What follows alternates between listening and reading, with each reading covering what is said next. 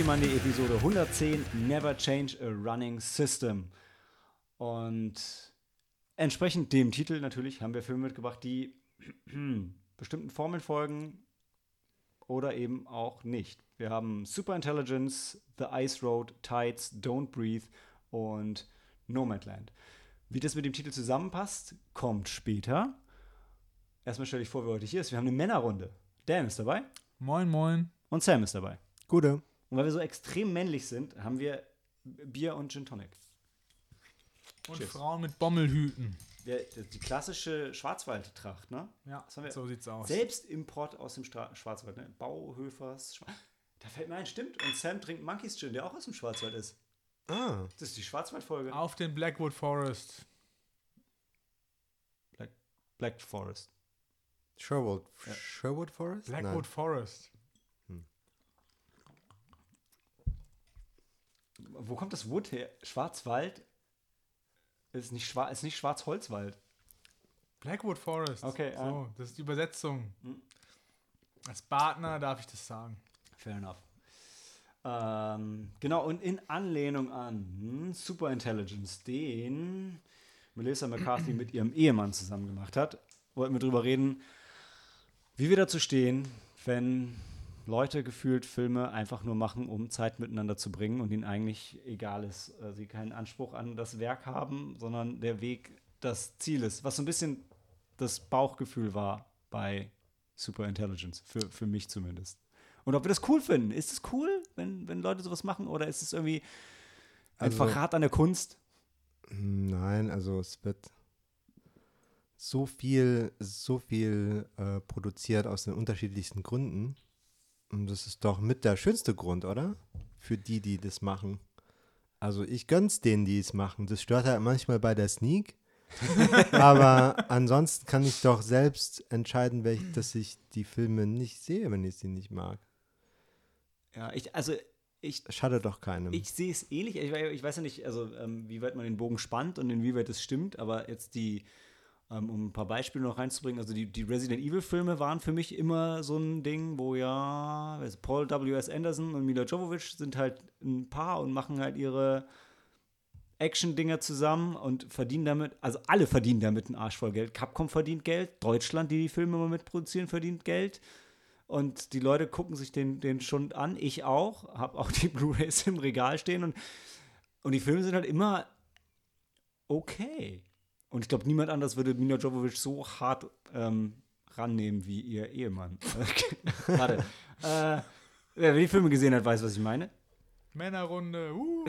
Ja, nee, aber äh, hier dann, ähm, wo ich es immer befremdlich fand, äh, war bei, wer ist da, Len, Len Wiseman und Kate Beckinsale bei den Underworld-Filmen, wo ich, äh, wo ich immer denke, ah, also und bei dem Film ist auch so, wenn du als Ehemann deine Frau immer bei, bei so Sexszenen mit anderen Männern dann inszenierst, wäre wär nicht so Ich find's meins. Gut. Doch, doch. gut. Jeder hat seinen Fetisch. Ja, Ja. offensichtlich. Und, ey, und wenn jemand bei also Fetische auslebt, dann ja wohl in, in den Underworld-Filmen, ja, wo Latex ja, und Vampirismus das Thema sind. Und bei den Underworld-Filmen ist halt so, die sind halt von schwankender Qualität, die sind aber auch nicht, also ich mag manche von denen, Teil 1 und 3. Aber ja, ist halt auch so ein Ding. Ich habe von denen nur den ersten gesehen jeweils. War okay. Ich hatte haben nicht Lust auf mehr gemacht. Und äh, wenn sie dich unterhalten, freue ich mich, dass sie mehr davon gemacht haben. ja, diese Filme, die mich auf irgendeine Art unterhalten, wo du dich fragst, was das eigentlich soll, der, derer gibt es ja auch viele. Ich war bei Underworld überrascht. Ich hatte mir dann irgendwann die, die Blu-ray-Box gekauft und war ganz überrascht. Krass, es gibt fünften Teil und der ist da auch drin. Ist ja ulkig. Äh, Ich dachte, nach vier wäre Schluss gewesen. Ähm, ja, genau. Und dann, also, wo es mich ein bisschen nervt, echt, also sind die, die, ähm, ah, jetzt, jetzt kriege ich es durcheinander. Ich wollte gerade sagen, Ben, ben Stiller, nein. Wie heißt er noch, der die ganzen Netflix-Comedy-Sachen immer macht? Ähm, Adam Sandler. ja, genau, Adam Sandler. Also das ist halt wirklich. Also ich freue mich für ihn, ja. Ich fände es schöner, wenn er mehr Uncut Gems Filme machen würde, weil bei dem wäre halt irgendwie mehr drin. Aber naja. Ach so. Oder Punch Drunk Love. Ja. Also der, weil der kann einfach mehr. Ja, aber er hat auch seinen Geschmack. Welche Rollen er auch gerne macht. Also, wo es für mich passt, sind die ganzen. Ähm, wer, ist es, wer ist es alles? Bei, bei Jonah Hill, diese ganze Kiffergruppe, die ihre Comedy-Sachen immer machen, um. Äh, Du meinst seit Superband? ja, ja, ja, ich glaube, ja. Wo ich denke, das passt halt irgendwie so, weil die einfach auch in den Filmen immer nur abhängen und dann, dann machen sie ihre Komödie drumherum. Das finde ich irgendwie, das ist mir besonders sympathisch.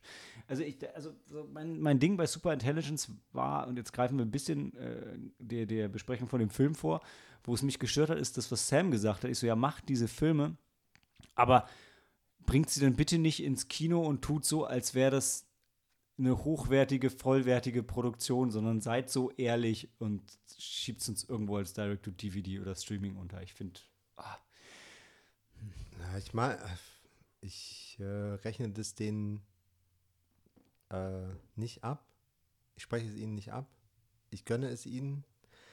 Also ich finde, wenn die, also aus deren Perspektive ähm, oder was man sagen kann, ist, keiner fängt ein Projekt an mit dem Ziel, was Schlechtes mhm. zu produzieren. ähm, also der eigene Stolz oder die Liebe zu deren Beruf gibt schon vor, okay, ich tue das nach bestem Wissen und Gewissen, was ich liefern kann. Ähm, und äh, die Dinge sind halt so oder so und manchen gefällt es und manchen nicht. Und ähm, wenn, ich, wenn ich die Möglichkeit habe, wenn ich das halt vorstelle bei meinen Abnehmern oder so, wenn ich die Möglichkeit habe, das wie ein hochwertig, also ordentlich ins, ins Kino zu bringen mit den Trailern und mit dem Marketing und allem drum und dran, warum will ich das dann nicht machen? Ich würde dir normalerweise zustimmen, aber dann denke ich an so Sachen wie die Uwe Boll-Produktion früher, wo du eine Videospiellizenz gekauft hast, die da drauf klatscht und das dann als Premium-Film vermarktest, aber weißt, dass es wirklich Grütze ist und vom Budget her gerade hoch genug gehst, um dir irgendwie noch ein paar auch ein paar Stars, und das ist ja, was die dann bei den Filmen auch machen. Ja, du, du schreibst halt den Titel von dem, von dem Schauspieler dahin. Äh, Nicolas um den, Cage. zum Beispiel, um den zu vermarkten, auch wenn er im Film kaum drin ist. Und, und das so, und im Sinne von False Advertising, ja, weil jetzt ähm, Adam Sandler zum Beispiel, die, also die machen ja auch hoch, wirklich hochwertige Produktionen und dann machen sie die Sachen und dann werden die aber gleich vermarktet. Und jemand, der sich jetzt nicht mit, das ist halt die Frage, jemand, der sich nicht mit Filmen auskennt, fällt vielleicht drauf rein und ist dann mega enttäuscht. Ähm, wobei dann wieder die Frage ist, wenn du dich nicht so intensiv mit Filmen beschäftigst, dann bist du vielleicht auch nicht mega enttäuscht, sondern dann gehst du aus Super Intelligence raus und denkst, ja geil, das war wieder Melissa McCarthy und ich hatte Lust, ich, äh, ich hatte Spaß und die war dick und das war lustig und äh, dann bin ich happy und gehe nach Hause. Dann ist es auch, dann hat auch keiner verloren. Ich weiß, ich dekonstruiere mein eigenes Argument, aber ah, ich finde halt ein bisschen den Verpackungsschwindel dann manchmal ein bisschen, ein bisschen schade. Ja, wobei, wenn Melissa McCarthy und Ben Falcone draufsteht, ist immer glasklar, was drin ist. An Qualität. Die, die, ja, stimmt. In dem Fall äh, gebe ich dir, gebe ich dir recht, gebe ich dir recht. Ist ein Mir ist noch zum Beispiel ähm, The Matrix, also die, Wachows die Wachowskis, aber geschickt haben, umschifft. haben ja jetzt äh, zum ersten Mal hat Lana Wachowski Ja. einen Solo-Film. Genau. Ist es der vierte Matrix? Ja, Ah, ja, genau. Matrix Resurrection. Resurrection. Ähm, so wie Alien Resurrection. Oh, auch der vierte Teil. Ja, auch. Wobei halt, hoffen wir das mal. Ich glaube, ma, ma, mein, boah, ja, Matrix Resurrection wird bestimmt besser als Alien Resurrection. Ja, oder zumindest so gut, dass ich nichts dagegen den auch unterhaltsam finde und nicht verstehe, warum die Kritiker den so hassen. Ja, äh, vor allem, Oder äh, viele vor allem, also ich mach, sag mal so, wenn, wenn, ähm, es wäre schlimm, wenn Matrix Resurrection zu Matrix Revolution wäre, wie Alien Resurrection zu Alien 3. Weil ich persönlich finde Alien 3 immer noch ziemlich geil. Äh, äh, ja, du verstehst, was ich meine. Ja. Da ist, die Fallhöhe ist äh, gering, sag ich mal, für den vierten Matrix-Teil. Ja, das stimmt. Obwohl ich glaube, die Leute eher denken eher an John Wick und also als noch an Matrix. Ich glaub, Ist zu lange her, einfach schon. Aber ich, wenn du es so sagst, dann wird auch keiner Matrix äh, sehen wollen, wenn es zu lange her wäre. Ich zum Beispiel will es ja nicht so, ich gehe mit euch herein, aber ich. ich wir haben ja Stimmt, das hast du, hast du nicht gesagt, so, ja. Boah, Matrix, das lockt mich jetzt null. Also, ich, wahrscheinlich Ja. gucken wir es uns an zusammen, ja, aber es ist jetzt nicht, wo ich von mir aus sagen würde, ich freue mich jetzt mega, dass ein neuer Matrix-Film halt rauskommt. Dafür sage ich das. Ich freue mich mega, dass ein neuer schön, Matrix ist doch schön. So rauskommt. können wir dann Ja. Neue Erfahrungen Dann bin ich am Ende enttäuscht und du gehst raus und sagst, war doch ganz gut. Und das passiert halt öfter mal. Ja, genau, meine Erwartungen sind halt null. Ja. Einen neuen Matrix-Film, genau. Jedenfalls, genau, arbeiten die Wachowskis halt bis jetzt halt immer zusammen und dann kommt mal ein Matrix raus, mal ein Reloaded, mal ein äh, Revolutions oder Oder ein Jupiter, Ju- Jupiter Ascending. Ascending. Der war richtig schlecht, da wart ihr auch drin im Kino, oder? Mit der Space-Putze. Ja, Witch. also ich War der, du, wer war da konnte im den Kino? Du ganz warst gut im Cory, Kino? Cory weggucken. war da im Kino. Also, Mit euch, oder? nee. Nee? Ich habe den äh, letztens erst gesehen. Also Okay. vor einem Jahr oder so, glaube ich. Dann waren Cory und Helena zusammen im Kino. Es ist ja auch schon zehn Jahre her. Ne, zehn noch bestimmt noch nicht, oder? Das ist nicht zehn Jahre. Jupiter Ascending. Gucken wir in der Pause nach. Ich habe gerade nichts zur Hand. Aber Jupiter Ascending ist schon sehr lange her. Okay. Ähm, Sam guckt, denk, rechnet gerade im Kopf nach. Was? Nein, ich habe gerade über was anderes nachgedacht. Okay. Über meinen nächsten Punkt. Also ich würde die Wette eingehen, dass es keine zehn Jahre sind, weil wir waren da schon in Frankfurt. Okay, wir haben später eine Dune-Wette. Ja? Lass uns. Lassen sich zu viel wetten. Okay. sonst, wenn, sonst, ja, sonst machen wir fragwürdige Aktieninvestments.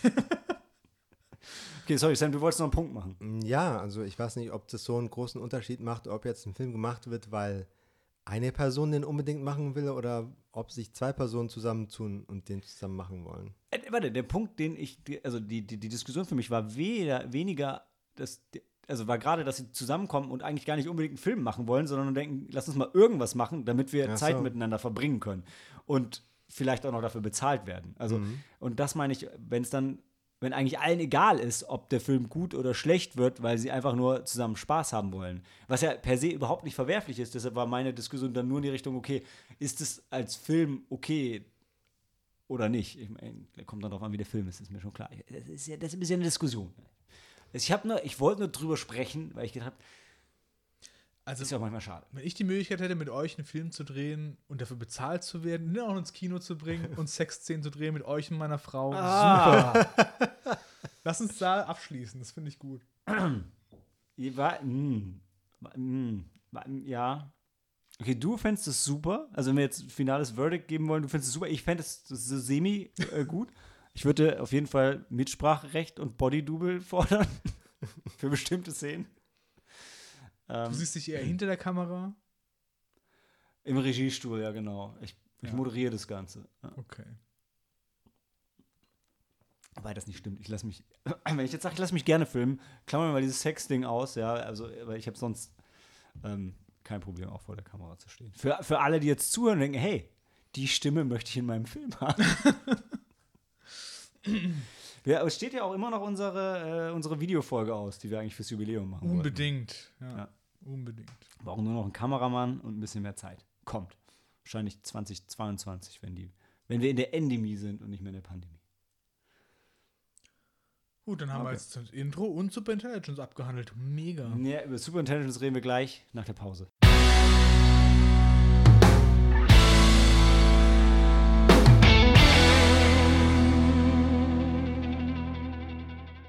Superintelligence äh, ist, wir haben es ja eben schon angedeutet, ist der neue Film von Ben Falcone, der so ähm, Klassiker gemacht hat wie Tammy, How to Party with Mom, Thunder Force, The Boss. Alle Filme, die noch was gemeinsam haben, denn Melissa McCarthy, seine Frau, spielt die Hauptrolle. So auch in Superintelligence. Der Film ist am, warte, was haben wir denn heute? Der Film ist am 26. August gestartet. Oh, das ist ja schon lange her. Also wahrscheinlich ist er auch schon wieder aus dem Kino raus, da wo ihr seid und ihr habt nicht viel verpasst. Ähm, in Superintelligence geht es darum, dass besagte Superintelligence, hatte die einen Namen? Mhm.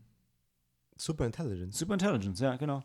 Also, äh, so wie in Terminator erwacht eine KI und ähm, ist am Überlegen, ob die Menschheit es wohl wert ist, gerettet zu werden oder nicht. Also, ob sie uns unterstützen oder vernichten soll.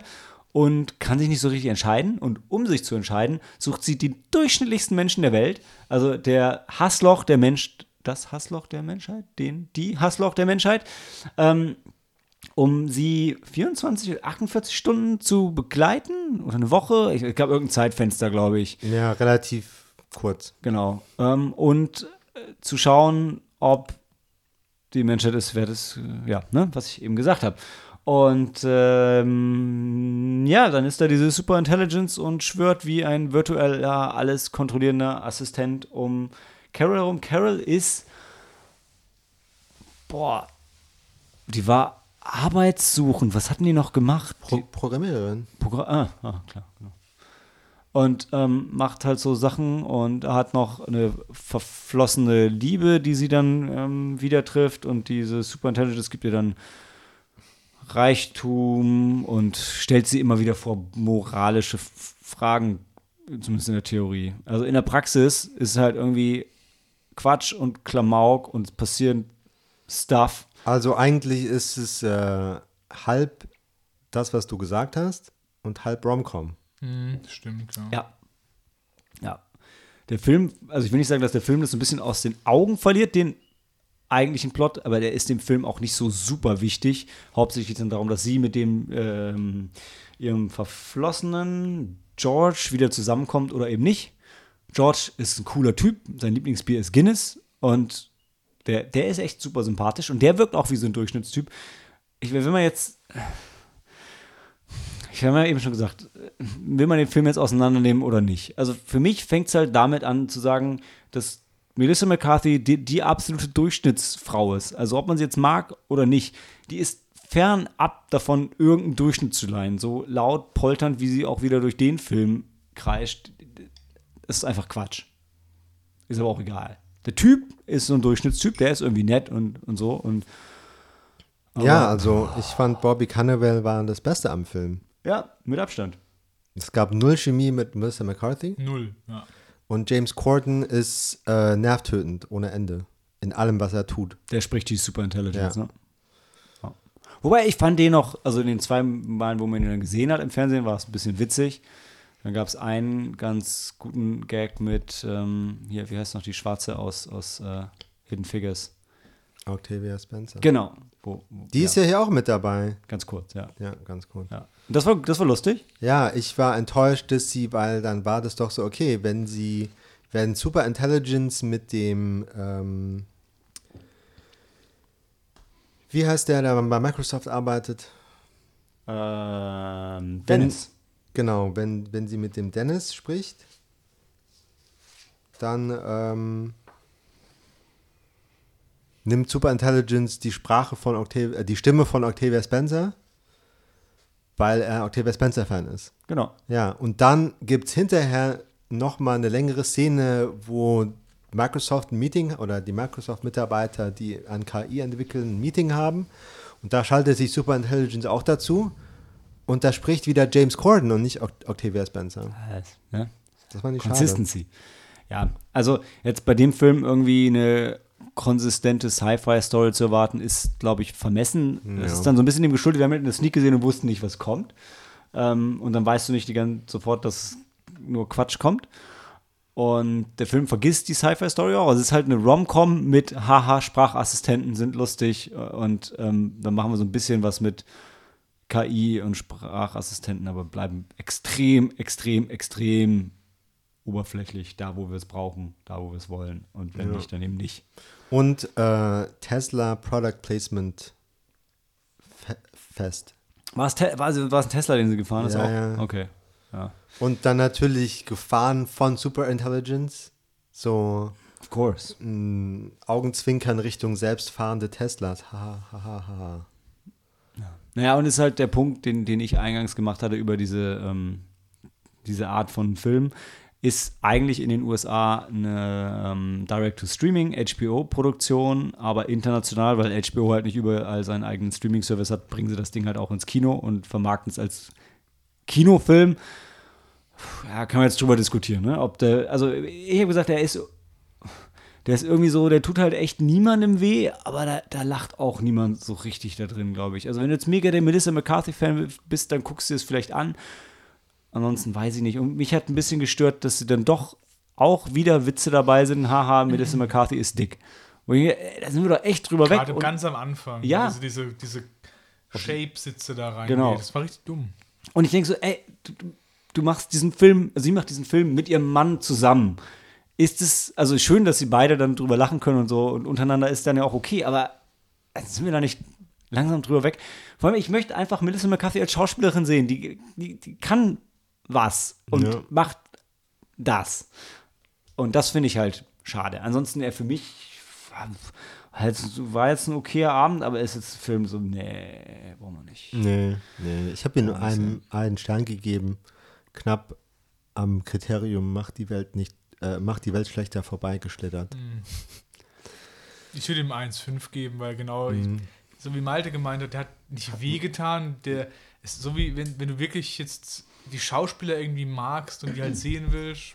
Aber ja, der Film selber ist schlecht. Also deswegen 1,5 von mir. Ich weiß gar nicht, was ich gegeben habe, ich, aber ich würde jetzt auch mal 1,5 würde ich jetzt, jetzt mitgehen. Also genau, Aber ich, diese 1er, 0,5 ist wirklich so, wie du sagst, das macht die Welt schlechter und ich hasse den Film so. 1 ist aber auch schon so richtig, dann muss der mich abfacken und der Film war mir einfach nur egal so. Ja, deswegen leicht drüber. ja, ist halt, hätte halt, ich will, hätte halt mehr sein können, stimmt halt auch nicht. Ich meine, das Ambitionslevel war, glaube ich, niedrig und man hat gemacht, was man machen wollte. Ähm, ja, und das war dann Super Intelligence. Der nicht so super ist und auch nicht so intelligent. Kannst du mit 1,5 mitgehen, dann müssen wir hart drüber diskutieren. Nein, hierüber Dafür Sam. Äh, habe ich, hab ich keinen. I ha- I have no stakes in this Ja. film. In any, passt halt zu dem Titel äh, Never Change a Running System. Und dazu passt auch der nächste Film, denn äh, The Ice Road mit Liam Neeson. Naja, reden wir gleich drüber.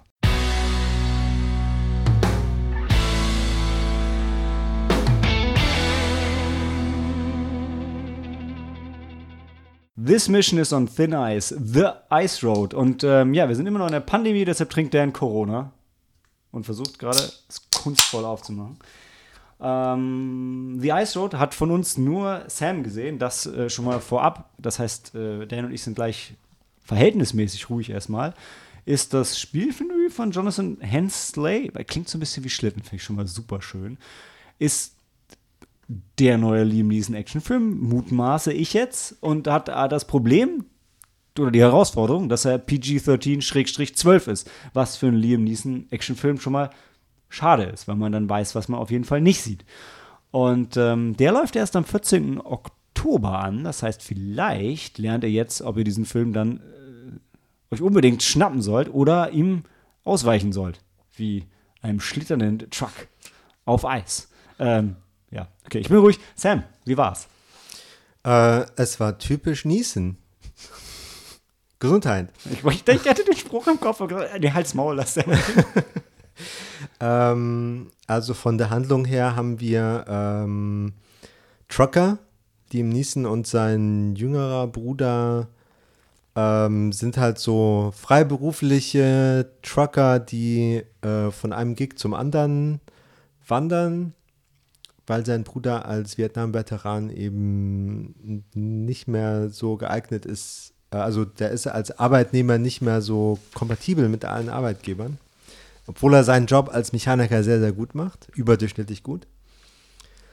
Ähm, und auf der anderen Seite haben wir, ähm, also das ist die Lösung. Und auf der anderen Seite haben wir das Problem, ein, ähm, ein Bergbauunternehmen in der Nähe des, äh, in der Nähe des äh, Arctic Circle in Kanada hat einen Unfall und da werden halt Bergbauarbeiter verschüttet und nur mit einem super schweren mit äh, Spezial äh, Bauteil können die wieder geborgen werden und das muss beigeschafft werden über ähm, im Frühling nicht mehr so ganz äh, tiefgefrorene ja, Seen, die sogenannten Ice Roads.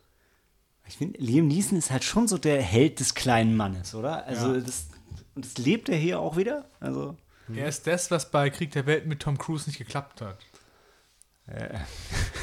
ja, valider Punkt. Aber ich mochte den Film, aber ja, Tom Cruise ist so wie äh, Melissa McCarthy nicht your everyday Joe. Ja. Ja, also was ihn so ein bisschen über 0815 Liam Neeson Action. Ich meine, er ist ja auch schon in, in die Jahre gekommen, man kann nicht Mhm. mehr so viel von ihm verlangen. Ähm, Sollst du mal ein Beispiel Nicolas Cage nehmen? ist das halt so äh, thematisiert wird, das, äh, was in den USA halt ein Thema ist, dass die ähm, Kriegsveteranen mit ihren, ähm,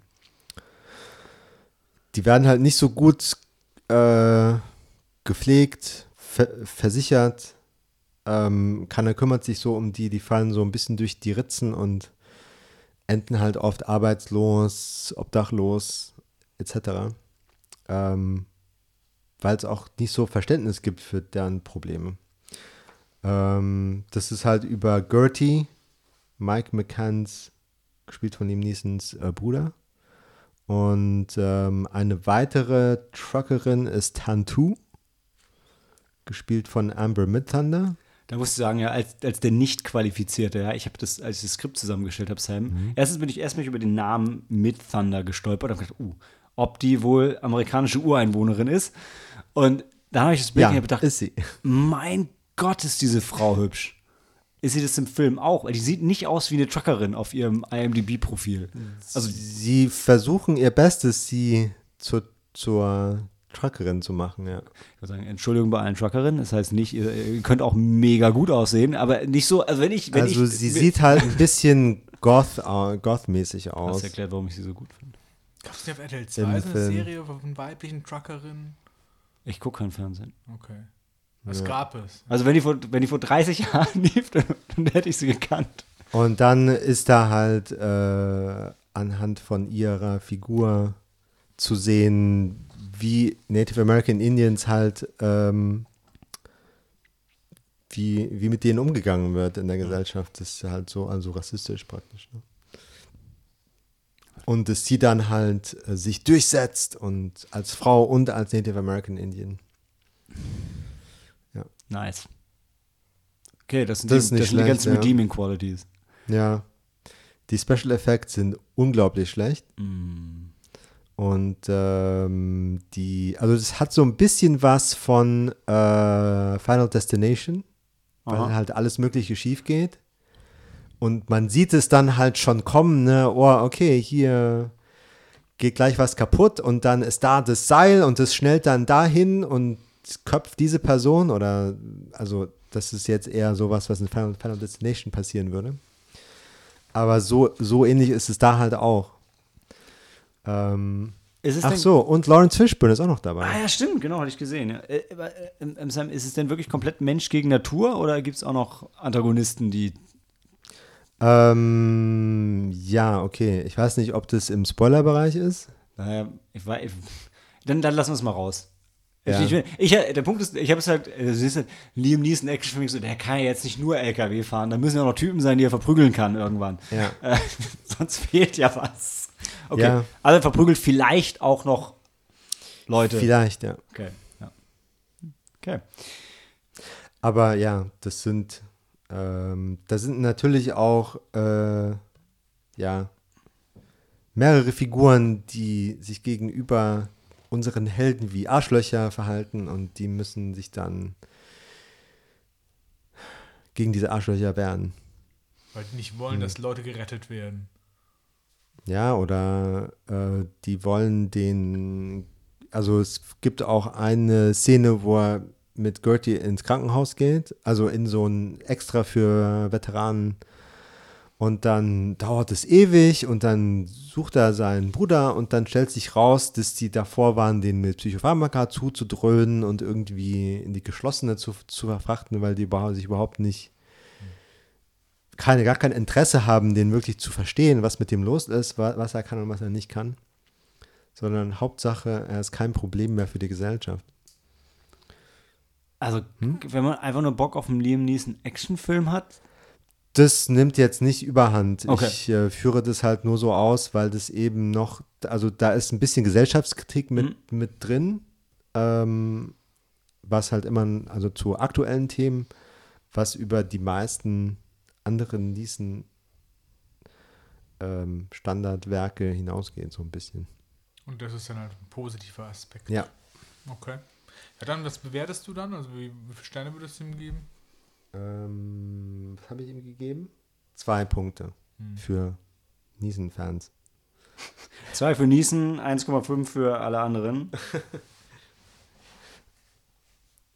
Oder? Ne? Ja. Ja, okay.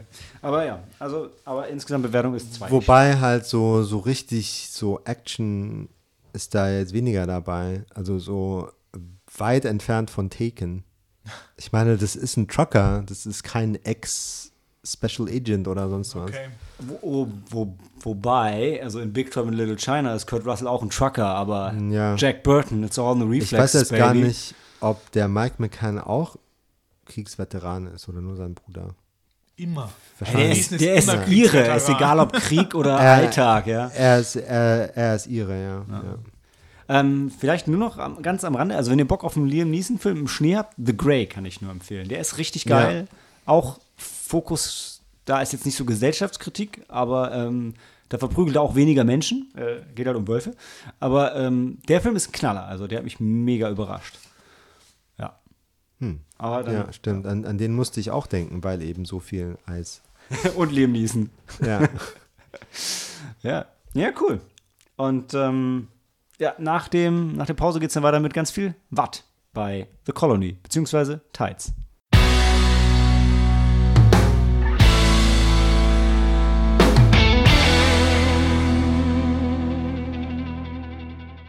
Will Earth Wait for Us? The Colony ähm, oder auch Tides. Also die Titel sind so ein bisschen hin und her getauscht worden. Ich persönlich fand Tides super, The Colony ein bisschen schwierig als Titel, aber naja. ja, zu generisch. Ja. Zu viele, die schon so heißen. Aber gibt's bei beiden, glaube ich schon. Ähm, ah, ja, genau, ist Tim Fehlbaums neuer Film. Deutscher Regisseur, ähm, deutsch-schweizer Produktion, meine ich. Ähm, Oder war Fehlbaum auch nicht deutsch, sondern Ich glaube, Schweiz? Fehlbaum war Schweizer. ja. Ja. Okay, kann ich nochmal Aber nachschauen. Roland Egal. Emmerich ist der, ähm, Pro Ist- er ist ist der Produzent. Protégé von Roland Emmerich oder so. Ist er?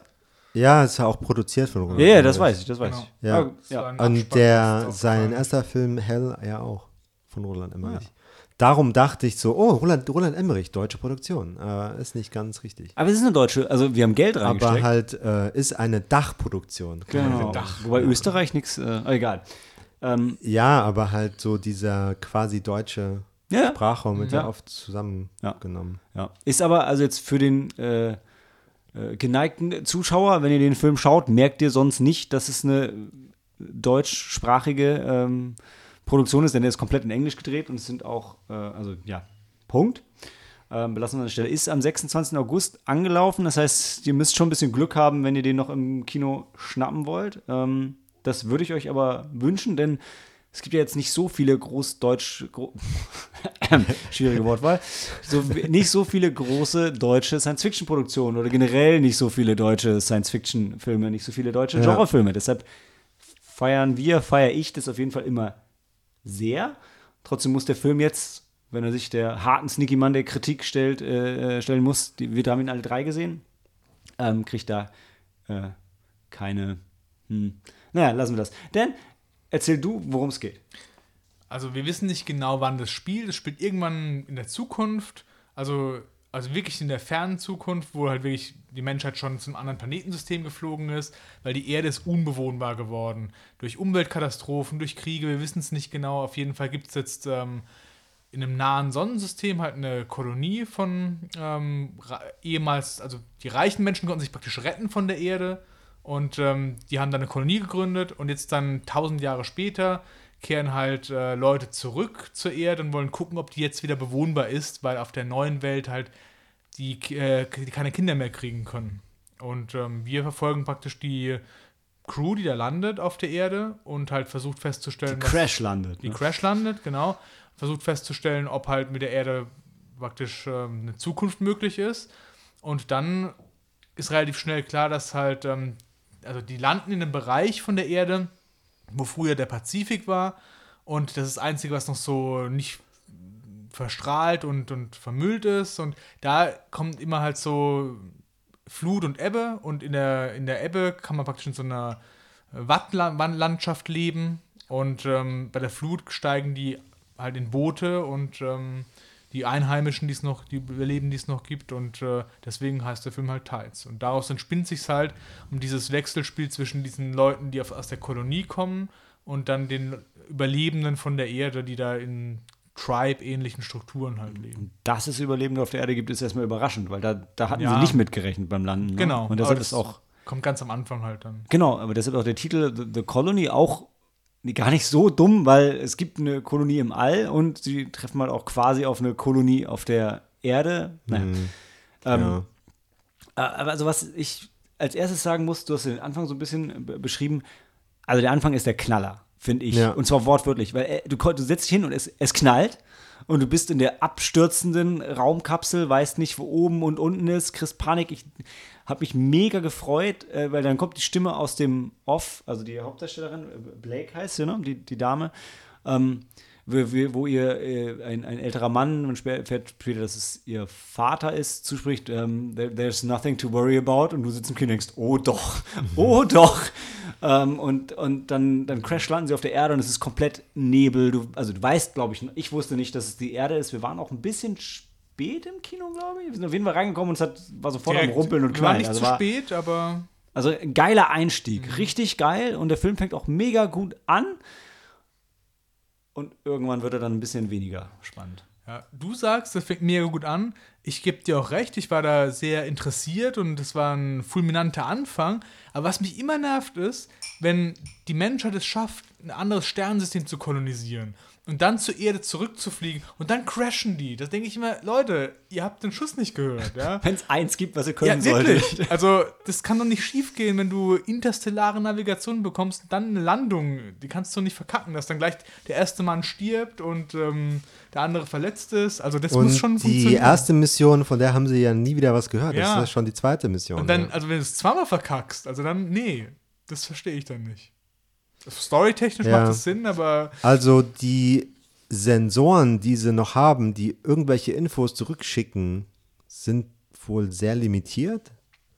Und vielleicht, ich meine, die waren seit so langer Zeit nicht mehr auf der Erde, vielleicht können die die atmosphärischen Zustände gar nicht abschätzen. Aber eigentlich müssten die gut genug drauf sein, um mit allem zurechtzukommen, Absolut, was das weil angeht. du startest doch keine Mission zu einem Planeten, ohne zu wissen, wie du landen kannst. Also das, stell dir mal vor, du planst eine Mars-Mission und weißt nicht, wie die, wie die Oberfläche aussieht, wo du landen willst. Das wird keiner machen. Ja, Also, und die erste Mission hätte zumindest aus der Atmosphäre wahrscheinlich noch irgendwas. Ja. Also da, das hätten sie ja. ja, du hast ja stimmt, Satelliteninformationen und du musst doch, also eine Landung musst du hinkriegen können, wenn du es schaffst, zu einem anderen Sonnensystem zu fliegen. Das muss gehen. Auf der anderen Seite, ja, ähm, es kann ja, also es, ist ein- es, ist ein, es ist ein Zufall, aber es kann ja durchaus sein, dass zweimal was schief geht.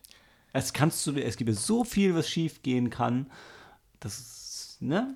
Ja, Also ich, ich, bin- ich bin bei dir, es ist ein bisschen, es ist merkwürdig äh, von der Logik her, es sollte so nicht sein, aber es ist jetzt auch nicht unmöglich. das ist halt immer so was, das bringt mich dann schon von Anfang ein bisschen raus. So, filmtechnisch ja, aber so plant eine interstellares Raumfahrervolk keine Mission. Aber ich war, ich war in dem Moment so drin und habe auch noch nicht realisiert, äh, dass das drumherum und da, das, ich wusste auch nicht, dass sie auf der Erde landen und dass es die zweite Mission ist. Das, das, ja, habe ich erst später irgendwie alles für mich so. Das war aber der erfahren. Text am Anfang. Ja, ähm, Das kommt wirklich die erste Minute, wird es dir gesagt.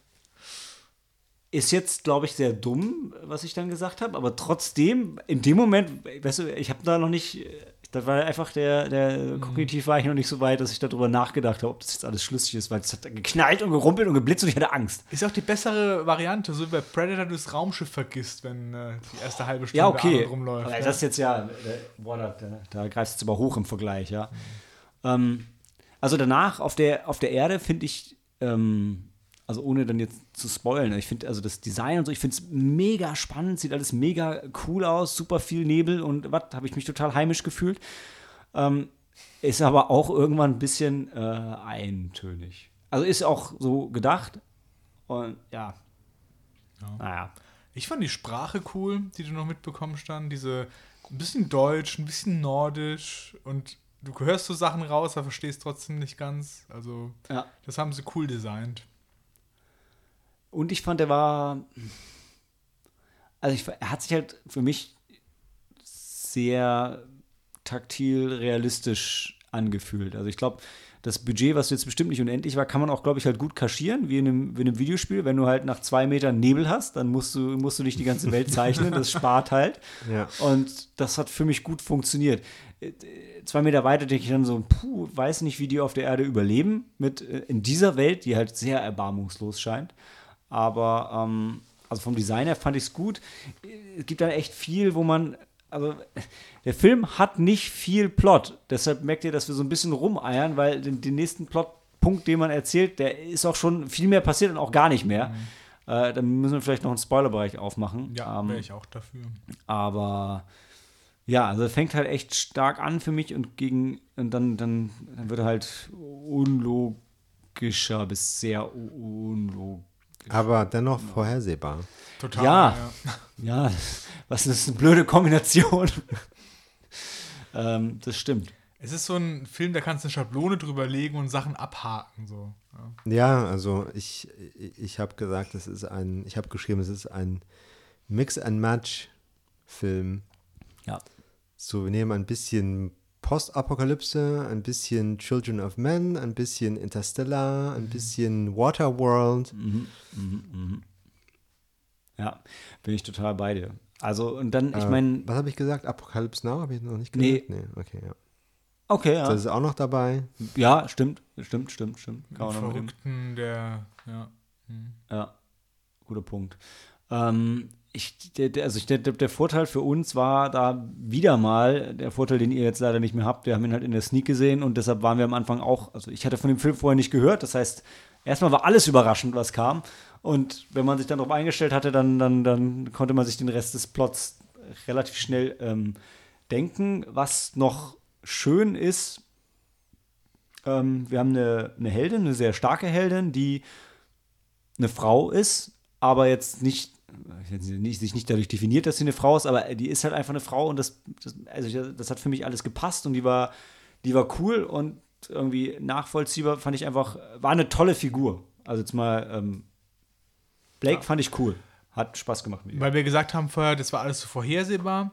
Ich fand zum Beispiel diesen Background, da haben sie natürlich nicht viel von gezeigt, wie ihr gesagt habt. Das war sehr wenig Plot, aber in dem, was man gesehen hat von der Kolonie und wie die Gesellschaft halt ist, das fand ich halt cool Sci-Fi-mäßig dargestellt und ähm, hat mir halt gefallen. Also dieses, die Reichen haben sich gerettet von der Erde und haben dann so eine hierarchische Gesellschaft aufgebaut, dann auf den neuen Planeten, weil die Umweltbedingungen auch so hart sind und so. Das fand ich irgendwie cool. Ich hätte auch tatsächlich, ich hätte, also den zweiten Teil würde ich gucken. Also ich finde, da könnte man echt noch was draus machen aus den beiden Versatzstücken. Weil, also, worauf es ein Stück weit hinausläuft, und ich glaube, das kann man ohne zu spoilen noch sagen, ist so ein bisschen ähm, die Herausforderung für Drake dann, äh, zu entscheiden, okay. Ähm, Drake ist die Astronautin. Ja, genau. Äh, nee, Blake, sorry, Blake. Ähm, so ein bisschen zu entscheiden, okay, melde ich der Kolonie im All, dass man auf der Erde noch leben kann und, und riskiere damit das Leben der Leute hier unten? Äh, oder sage ich denen nichts, dann sind die zum Aussterben verdammt und ähm, aber dafür haben die Leute hier unten eine Chance. For the many. Ja, genau. Wobei die Frage wäre, welche, welche mehr sind, ne? Also ähm, und das ist ähm, an sich eine spannende Frage, die der Film. Lassen wir mal, was der Film dazu sagt. Ähm, für den Spoiler-Bereich. ja, also ähm, Jungs, gerne könnt ihr auch noch ein Abschlussstatement mit eurer Wertung zusammen sagen. Äh, Dan, du hast den Film vorgestellt, magst du anfangen? Ja, also ich würde den Film mit ähm, 2,5 bewerten. Ich glaube, ich war kurz nachdem wir ihn gesehen haben, war ich sogar ein bisschen höher. Aber jetzt, wo es mit Abstand ist und ein bisschen länger her ist, wäre ich bei 2,5. Ja. Sam? Hm, bei 2,5 könnte ich mitgehen.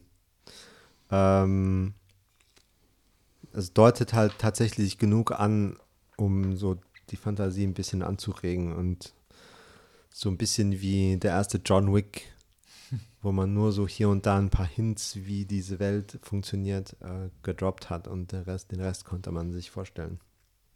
Ja, cool, ich würde ich würd 2,5 tatsächlich auch mitgehen. Ich, ich glaube, ich hatte ihm erst gedanklich zumindest zwei gegeben in meinem mhm. offiziellen Ähm, Bedroom Disco Review dann, glaube ich, auch 2,5. Ähm, ein bisschen mit dem Ding im Hinterkopf, ah, cool, deutscher Sci-Fi-Film, yay, große Freude. Äh, aber eben auch, der Film mh, macht halt, obwohl er jetzt echt, wie, wie Sam gesagt hat, so ein, so ein Mix and Match aus, aus anderen Filmen ist, fühlt er sich trotzdem an vielen Stellen auch irgendwo frisch und ein bisschen anders an. Äh, das, das, das, dafür würde ich ihn loben, aber, Aber- ich kann jetzt auch nicht, also ein richtig geiler Film ist es nicht, muss man auch sagen. Also es ist kein. Es war, es war ein cooler Abend und deswegen war ich halt direkt danach so positiv gestimmt. Aber genau, drei wäre halt zu viel dafür, weil es halt doch zu schwarz und weiß und zu. grau. Ja, also die Charaktere reißen dich halt nicht mit, sondern du hast halt wirklich so die Posterboy Good Guys und Posterboy Bad Guys so. Ja, du erkennst die halt auch sofort. Also Ja, vom Aussehen ja, ja. her. Blake könnte auch Bleak heißen, ja. Okay, dann zweieinhalb und dann. Ja, ähm, Spoiler Tuesday hatten wir gesagt, ne? Spoiler. Spoiler am. Dienstag. Äh, ja. Ja, also. Wer will, wer will starten? Ich will mal mit Spoiler anfangen. Das wir relativ schnell erfahren, ist ja, dass äh, die erste Mission halt Blakes äh, Vater halt geleitet hat. Und ähm, mit seiner Crew. Und wo sie dann auf, dem, auf der Erde ist, trifft sie ja dann auch relativ schnell den einzigen Überlebenden von der Crew von ihrem Dad und den Nazi-Typen halt. Und du weißt halt irgendwie sofort, auch wenn sie noch denkt, das ist so was Gutes, dass die halt hier mit Einheimischen versuchen, in Harmonie zu leben und so. Wir, die das mitbekommen als Zuschauer, sehen sofort, da ist der Nazi-Typ, das ist irgendwie so eine ganz schlechte Sache, die hier läuft. Und sie re realisiert das auch relativ schnell dann. Ja. Das war ja, wie heißt der? Äh, ist das Ian Glenn, der aus Game of Thrones? Jorah Ja. Mormont? Also Genau. das ist der Schauspieler, den man kennt Genau. in dem Film. Jorah Mormont. Wenn es der Name nicht eingefallen Ja, dem Abend ist uns nicht eingefallen, deshalb Genau. wollte ich es nochmal sagen. Also Sebastian Roche kann, kann, kannte ich auch noch. vom du. Gesicht her. War das der Nazi-Typ, der Nee, Deutsche? das war der Vater. Der Vater. okay. Wer war der Nazi-Typ? Irgendein Typ halt. Das war der, der äh, von den Einheimischen komplett indoktriniert wurde. Genau. Und Ja, dann der- der, der, Den hast du halt Wachhund gesehen. Genau, den hast du halt gesehen, hat gesagt, das ist Screamer Wormtongue, das, ist der, das ist der Überläufer. Der sieht sofort so aus. ja. Also, ja. Und der wird dann auch übergriffig, alles wie man, Natürlich, also alles, alles wie man es erwartet. Ja. Alles, was du als negativ in eine Person reinpacken kannst, ist er halt, ja. Und ich können, wir müssen mal kurz über das Ende reden. Ich, über- ich krieg's nicht mehr ganz zusammen, wie das öfter mal am Montag bei mir ist. Das war einfach dumm. Am Ende wollen sie dieses Signal losschicken oder auch nicht. Und, und sie, der, der, der, der Jorah Mormont will das Signal aktivieren, weil er Ja. sich retten will. Und sie will es nicht, aber auch, aber doch, aber nein. Ja. Und dann macht sie es aber, oder? Aktiviert sie es nicht auch? Ich, das habe ich wieder verdrängt tatsächlich. Es geht diesen Ich, dummen ich, ich dachte einfach, wo- dass sie nicht schafft, ihn aufzuhalten. Genau, also Oh, sowas, okay. es, es geht ja, das, die Grundprämisse ist ja, dass die, die Kinder von diesen Tribes, die auf den Schiffen leben, halt entführen, weil die die erziehen wollen wie diese Colony-Leute. In diesem, mit dieser Doktrin und mit dieser Ideologie for the many und so. Und ähm, sie schlägt sie auf die Seite von den Einheimischen an, weil sie dieses Kind retten will, mit dem sie auch so eine Verbindung aufgebaut hat, während sie bei den einheimischen Boat People war. Und äh, genau, der Jorah Mormont äh, will halt ähm, die Kolonie informieren. Und er hat ja dann auch dieses Kind, das aber das Kind von dem Vater von der Blake ist, oder? Genau, das ist das Kind von, genau, er hat, ihr er, hat ihr, er hat ihren Vater weggesperrt und das Kind und seine Frau Ja. übernommen. Genau. Und, und das soll ihn dann besonders creepy machen. Ja. Und dann kämpfen die, die haben so einen Endkampf auf so einer Plattform, der mega dumm ist und schlecht inszeniert. So wie, wie so eine Boje. Ja. Ja. Und dann, Und die Plattform ist gleichzeitig der Sender. und Ja, dann schafft ja. er es aber, dieses Signal abzusetzen, Ja. obwohl sie versucht, ihn aufzuhalten. Und die ganze Zeit wollte sie eigentlich zwar ihre Mission, das rausschicken, aber sie entscheidet sich halt dann dagegen, das zu machen, weil sie dann auf der Seite von den So Boat People okay. ist. Aber er schafft es und dann wird er getötet und sie fällt auch mit ihm ins Wasser und sie wird dann gerettet von dem anderen einheimischen jungen Mann, oder? Ich weiß es Dass nicht. sie Rettet sie nicht noch irgendwie das Kind oder ja, die ja, Frau? ja. Sie oder? rettet das Kind, aber dann ist sie irgendwie am, am, am, am Die, Tiefe die Frau wird gefahren. erschossen. Genau, die Frau Also ist tot. die Mutter, ja. Ah, ja, Mutter. okay, so. aber ihr Halbbruder überlebt und dann sie rettet den Halbbruder und ist am Versinken wie Leonardo DiCaprio. Und dann springt dieser andere Typ ins Wasser, den muss es so ein bisschen, der wo das Auge verloren hat. Dieser Boat People-Typ, wo da auch so eine Love Story angedeutet wird, aber nicht passiert. Ja.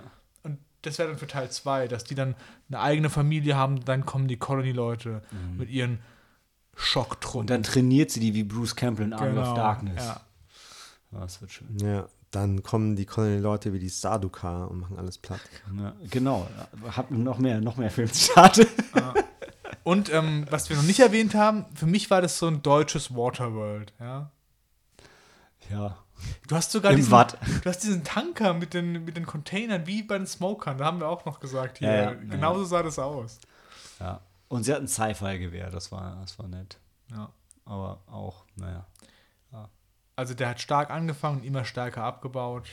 Also auch die Endschlacht am Ende, wo die dann die Leute befreien, das war alles. äh, Bis du auch ein Budget angesprochen hast, dann war das alles wieder im Nebel und du hast nicht so richtig gerafft, was eigentlich passiert. Ja, das war, also das Finale war echt Ja. ein bisschen traurig. Also, wenn, wenn, wenn du, entweder du hast eine, okay, ich wollte sagen, entweder du hast eine geile Idee oder du hast genug Geld, aber äh, wenn du keine geile Idee für ein Actionfinale hast, dann lass es. Also, es muss ja auch nicht sein. Ja. Ja? Es geht ja auch echt ohne so eine komische Schießerei am Ende. Ähm, also, was ich richtig cool fand, oder was mir zumindest gut gefallen hat, war äh, dieser, dieser im Film war es ja dann mehr oder weniger ein Subplot über dieses, dass sie halt, ähm, dass die auf der Kolonie halt keine Kinder mehr kriegen können und ich meine, ich weiß nicht, wie realistisch es ist, wie schnell diese Chromosomenumstellung ging, weil sie dann ja auch wieder ihre, ähm, ihre Periode gekriegt hat und so. Aber das war halt, ich fand, es war halt irgendwie cool eingeführt in den Film und ich fand es irgendwo, oh Gott, ich verliere Haare. Ähm, äh, irgendwie fand ich es mal cool, dass in einem Film was super selten passiert, irgendwie die, die Periode als was Positives dargestellt wurde. Das war ein Zeichen für, für, für Leben und dass es weitergeht und so. Und ja, das fand ich einfach äh, schön, dass er da mal was anderes damit macht, als so, boah, scheiße. Äh. Ja. Obwohl sie natürlich irritiert war. Aber das fand ich, äh, war eine coole, war eine coole Ja, Sequenz. aber dann äh, ist es kein Problem. Also, wo hat sie denn eine Binde her oder ein Tampon oder irgendwas? Alter, das war schon, komm, äh, in der Waterworld-Welt. Die hat halt einfach das Höschen voll geblutet. so wie, äh, so, so wie in, in Borat 2. Wie in, in It Stains the Sand Red. ähm, nee, also wei- weiß ich jetzt, we- weißt du, so, so abgefuckt wie die Welt war, war das, glaube ich, echt nicht das Ding, worüber du dann lange nachdenkst. Ja, gut, aber da, ja. Er hat es versucht, aber nicht bis zum Ende durchgezogen. Ja. Also, ich glaube, Hätte es vielleicht eine Regisseurin gebraucht. ja, vielleicht. Ja, ja. Ähm, ich mein, weiß ja nicht, ob die am Ende, ob sie aus dem ganzen Szenario mehr gemacht hätten, wenn sie mehr Geld gehabt hätten. So hast du halt mehr, also die, die coolen, die coolen Bilder sind mehr so dann Standbilder und von weitem und in der Nahaufnahme hast du halt entweder Nebel oder Rost. Ah, Aber also ich finde, also Stimmung macht der Film mit den Bildern.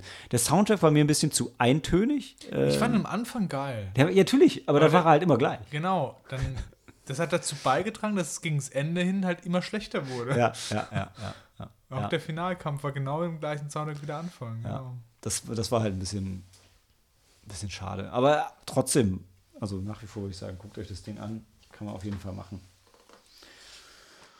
Gut. Dann gehen wir in die Pause und hören uns gleich zurück zu Don't Breathe 2.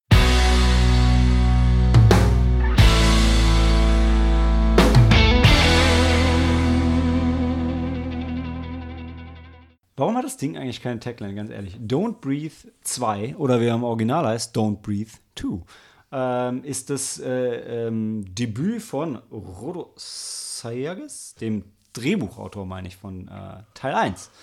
Ähm, ist am 9. September rausgekommen. Wir waren alle drei drin, ne? Ja. Awesome. Äh, ja, ist die Fortsetzung von Don't Breathe. Hat eine 18er bzw. eine R-Rated Freigabe. Die hat er sich auch verdient, würde ich sagen. Ja. Und er ist der neue Stephen Lang Actionfilm. Stephen Lang, Dan haben wir übrigens auch in, in WFW gesehen. Ähm, Den habe ich auch nachgeholt. Nice. Oder fast schade, ich hätte ihn auch gerne mit dir zum ersten Mal gesehen. Ja. Aber Ach, warst du auch so begeistert wie wir? Nein. siehst du, dann hättest Aber du mit uns ich gucken war sollen. unterhalten. Da, ja, immerhin, immerhin. Ja, äh, gutes Stichwort. Ähm, aber Sam, unterhalten oder nicht? Ähm, Sam, Don't Breathe 2, erzähl. Also Stephen Lang ähm, spielt Norman Nordstrom. Halt so ein eine. Name, oder? Äh, Sorry, aber. Ja. ähm, der, also ich musste halt an äh, Clint Eastwood in Grand Reno denken. Ja. So ein grumpy old man, der Leuten, die er nicht leiden kann, sagt, get off my lawn. Und ähm, der hat ähm, eine, ein ziemlich junges Mädchen als Tochter, als äh, Enkelin. Man weiß es nicht. Jedenfalls fühlt sie sich aber doch nicht ganz so wohl bei ihm. Der ist sehr, sehr streng. Ähm, macht Homeschooling und man kriegt so das Gefühl, dass es, äh, also, ähm, man sieht ganz am Anfang, dass sie irgendwie einen Hausbrand überlebt ähm, und dann eben von dem Norman Nordstrom irgendwie gefunden wird. Und da hat man schon so einen Hinweis, okay, die sind wahrscheinlich nicht Familie. Ähm, aber die Stadt, in der sie leben, da sieht man sehr wenig von. Also die sind eher äh, suburban und es scheint mir alles sehr, sehr unsicher. Also das wird schon so inszeniert, dass man das Gefühl kriegt, dass er berechtigt äh, dieses Mädchen so extrem in Schutz nimmt. Das war, die Welt war komplett am Arsch. Ja. Ähm, aber jetzt auch nicht wirklich dystopisch, sondern eher so Richtung Megacity One oder Gotham halt einfach mit viel Gewalt, wo die Polizei nichts macht oder nicht, nicht existent ist oder zumindest so korrupt, dass sie den, den kleinen Menschen nicht beschützt. Das fühlt sich schon fast apokalyptisch an. Absolut. Ja. Da war ja kein Haus mehr gestanden Ja. in der Gegend. Das war wie Zombie-Apokalypse, bloß ohne Ne? Ähm, Zombies. wobei, Ja. die sollen halt auch außerhalb von der Stadt leben. Also habe ich. Also, Mhm. Ja, Im so Film war mir das nicht so. ja. Genau. Und ähm, ich, wie war das noch? Gedreht haben sie den Film irgendwo in Europa. In Serbien In Serbien, ne? Genau. Ähm, wo ich auch gedacht habe, ja, deshalb zeigt er auch nichts von der Stadt, weil die. Ja, gibt Also, keine Stadt. äh, da hättest du, ich meine, du hättest halt auch, also hättest halt irgendwie die Skyline von Boston, Brooklyn oder wo auch immer gezeigt. Weil der Punkt ist, also spielen soll es ja in den USA. Und ich glaube, Ja. außer vor, for Tax Reasons gab es, glaube ich, keinen Grund, warum sie in Serbien gedreht haben, weil, also Serbien hat der Film jetzt nicht dargestellt, ähm, ja. sondern schon US irgendwo. Hm. Und aber die, aber die Welt wird so abgefuckt gezeichnet. Also nur wenn die Welt, also er, er fühlt sich fast an wie ein realistischer Charakter, weil die Welt so unendlich abgefuckt ist, Ja. dass er da irgendwie reinpasst. Ne? Also Ah ja, also dass es halt gerechtfertigt ist, wie sehr ähm, er sie isoliert, die äh, Phoenix. Ähm, so heißt er aber am Anfang gar nicht, oder? doch, doch, Phoenix heißt die, oder? Äh, pf, na, ich, Nee, die- ja, das die, wird, die benennt sich ja am, am Ende gibt sie sich einen neuen Namen. Ja? ja, Spoiler. Ähm, aber also der Punkt war, der Grund, warum in unserem Skript Phoenix steht, Phoenix ist ihr, ihr Creditname im, im, Eben, im, im ja. Abspann, genau. Und äh, ja, im Film hat sie erst noch einen anderen Namen. Da hat, glaube ich, ich glaube sogar bei Bedroom Disco haben sie mich korrigiert äh, und den, den, den, ihren Namen im Film geändert, weil sie erst einen anderen hat. Aber ich habe halt den, den Credit-Namen in unserem Skript auch, ja. Ja. Ähm, genau, und sie wird dann halt gekidnappt, so Home Invasion à la Panic Room. Da sind auch so ein paar Kamerafahrten, die mich total an den David Fincher-Film erinnert haben. Ähm, ja, und dann gibt's Rachefeldzug Hm, von Norman Nordstrom. das fasst ganz gut zusammen. Ja. Ich würde sagen, versuchen wir mal ein bisschen über den Film für sich zu reden. Und dann muss ich als, ich glaube, ich bin der einzige der den, den ersten Teil gesehen hat, oder? Hm. Dann muss ich, ein, muss ich auf jeden Fall ein kleines Fass aufmachen für, Ja. für Teil 1. Genau, also ähm, ich habe auch in den Opening Credits habe ich irgendwie den Filmtitel tot komplett verpasst. Der war vielleicht zu stilisiert, so grafisch. Ähm, Der kam auch spät. Ich Ja. habe auch keinen Titel gesehen. jedenfalls der so der Film lief halt an, die ganzen Produktionshäuser werden angezeigt und dann kommt Musik und Geräusche und ich weiß nicht, halt so das Typische, was in so einem Vorspann ist und dann geht irgendwann der Film los und dann merke ich, dass ich den nicht weiß, wie der Film heißt. Ja, es, auf jeden Fall lief die, ähm, die Feuersequenz und die Trainingsmontage, die liefen auf jeden Fall durch, bevor der Titel kam, weil so lange, also erst als man ihn zum ersten Mal mit Gesicht sieht, habe ich gewusst, welcher Film das ist. Ach so. Und vorher dachte ich noch, äh, boah, geilen Horrorfilm, geilen Horrorfilm. Ja. Äh, und dann wusste ich, ah, nee, der, wo ich die Fortsetzung nicht sehen wollte. Ähm, ja.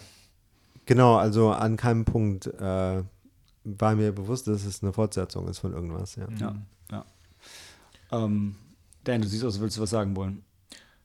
Ja, also ich, ich finde es damals sehr gut zusammengefasst. Also, und ich kann den ersten Teil halt auch nicht. Und für mich war das so ein Ding, also ich habe nicht ein schlechtes Gefühl gehabt dem blinden Mann jetzt gegenüber. Ich dachte schon, er, es hat Sinn gemacht in der Welt, wo wirklich auch so, wo es, ganz am Anfang sehen wir auch schon, wie sie so von so einer Frau, die denen halt auch Lebensmittel bringt und Lieferungen bringt, halt in die Stadt mitgenommen wird. Und die Stadt ist halt mega am Arsch und du denkst so, ja, okay, dann ist es halt nicht unsere Welt, sondern irgendwie so eine, so eine dunkle, düstere Welt und dann will er sie wirklich beschützen und ja, für mich war halt klar, dass er halt der Held ist, der alte blinde Mann.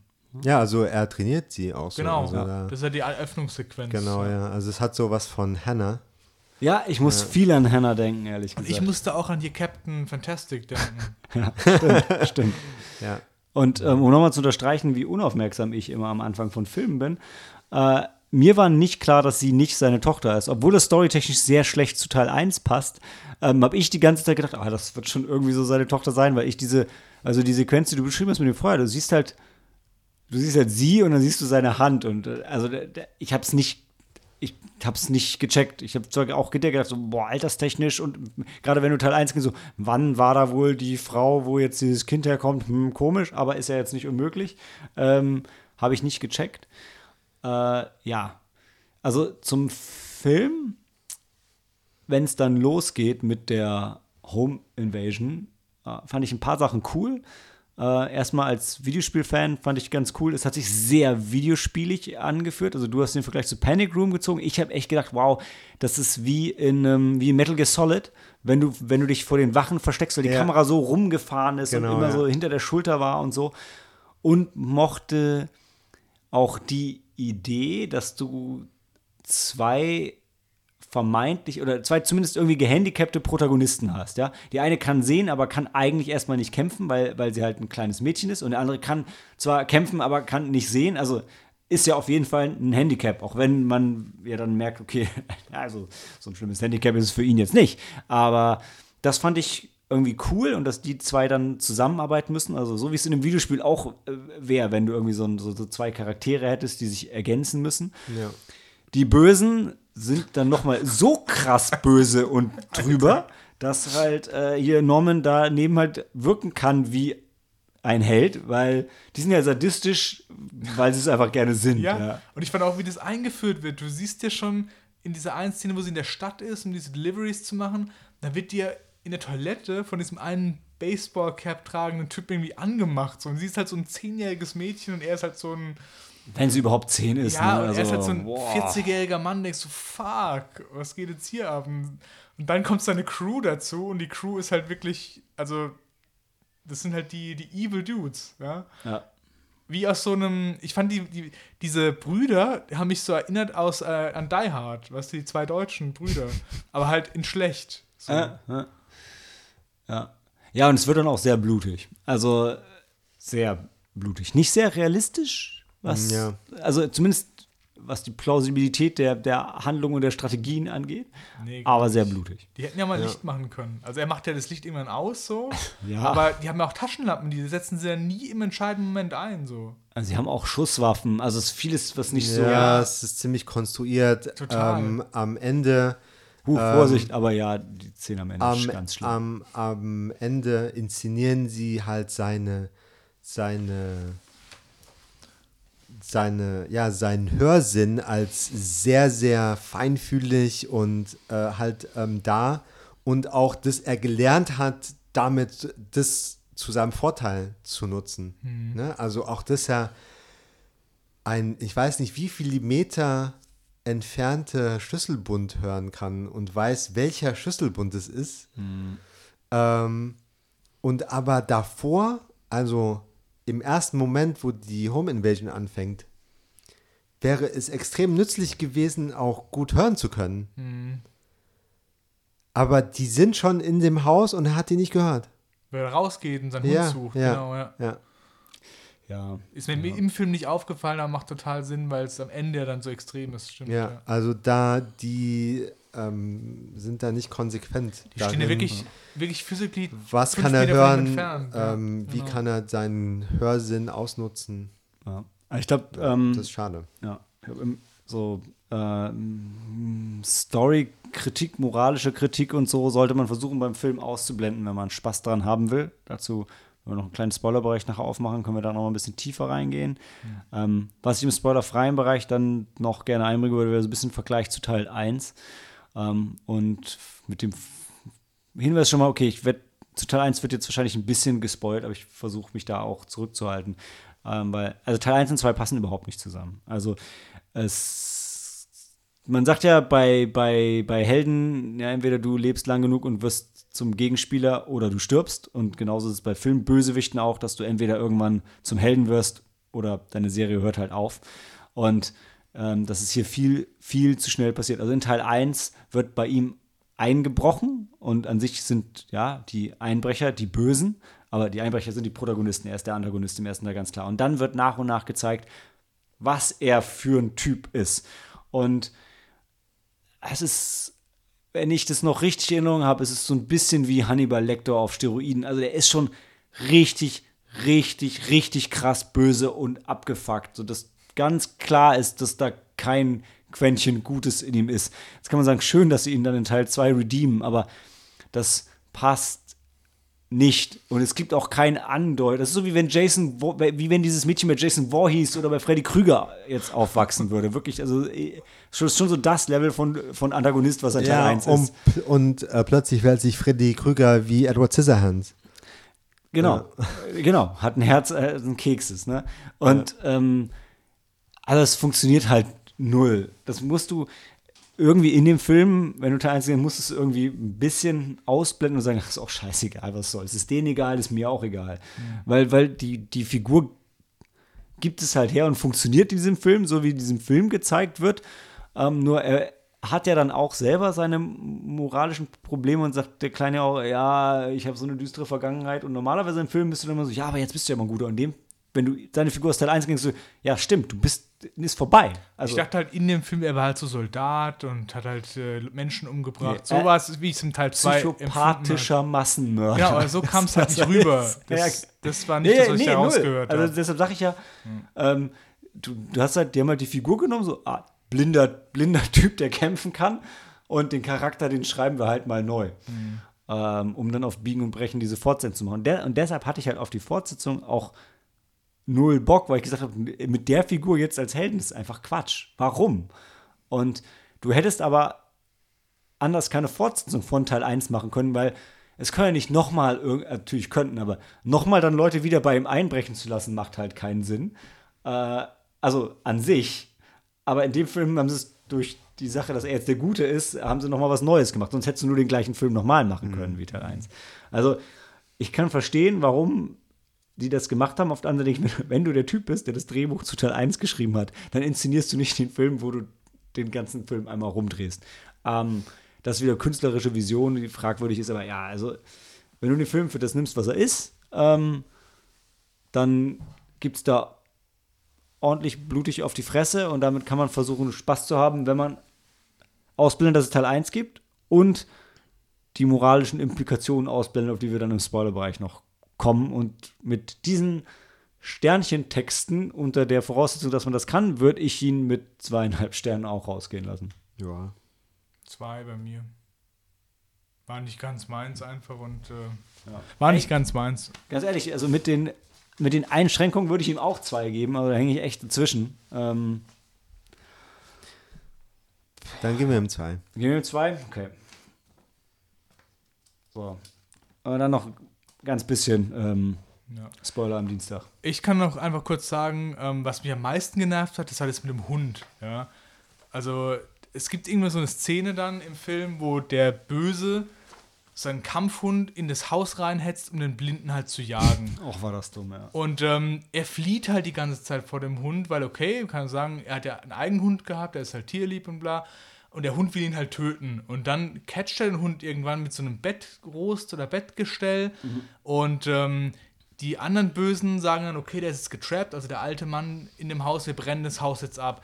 Und dann sagt er halt so, ich muss diesen Hund jetzt halt retten, weil der kann ja nichts dafür. Und der Hund ist sofort okay damit und will ihn nicht mehr töten, sondern flieht dann mit ihm so. Und das, denke ich, so würde das Tier halt nicht reagieren. Kann ich mir nicht vorstellen. Und, und es wird auch noch so over the top inszeniert von denen, weil der eine sagt noch, ja, aber dein Hund ist doch noch drin, um zu zeigen, wie böse er ist. Ja. Ist egal. ja, genau. Und Ja, also er geht halt davon aus, dass sein Hund nicht überlebt hat. Das Treff Zusammentreffen mit dem Typ, mit Norman.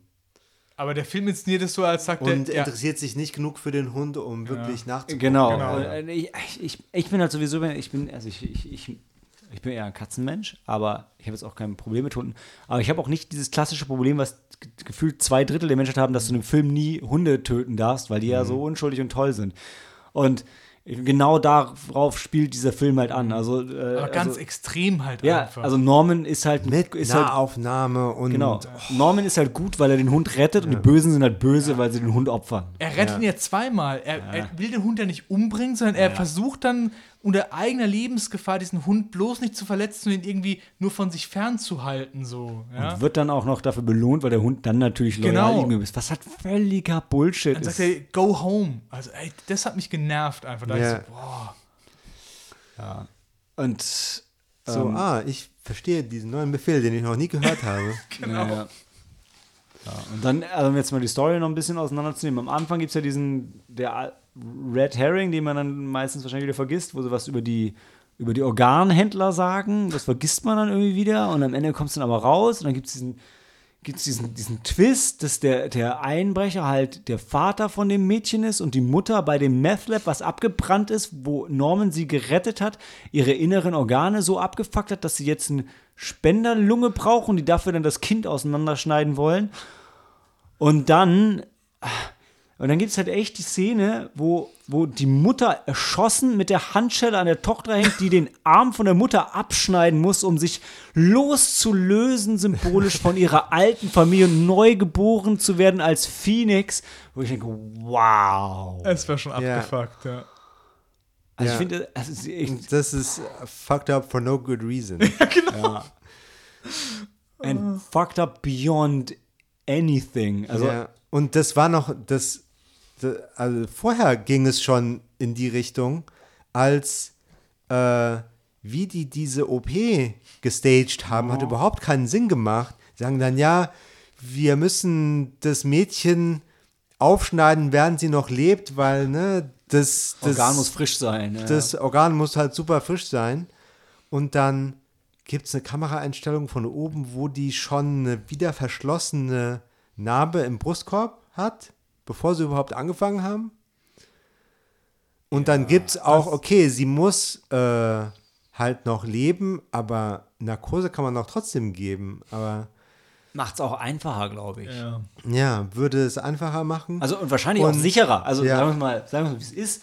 Ja, so ein, also in den lebendigen, also in, das ist einfach Quatsch. Das ist dann wirklich Quatsch. Ja. Ja, und das die, aber die Mutter ist auch nicht unter Vollnarkose und ich weiß ja nicht, holt man sich dann zwei Leute mit Chirurgieerfahrung, dass die gleichzeitig Mutter und Tochter aufschneiden können, damit es noch schneller geht?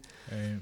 ja, also so ein bisschen, so ein bisschen mehr Realismus wäre da irgendwie nice gewesen.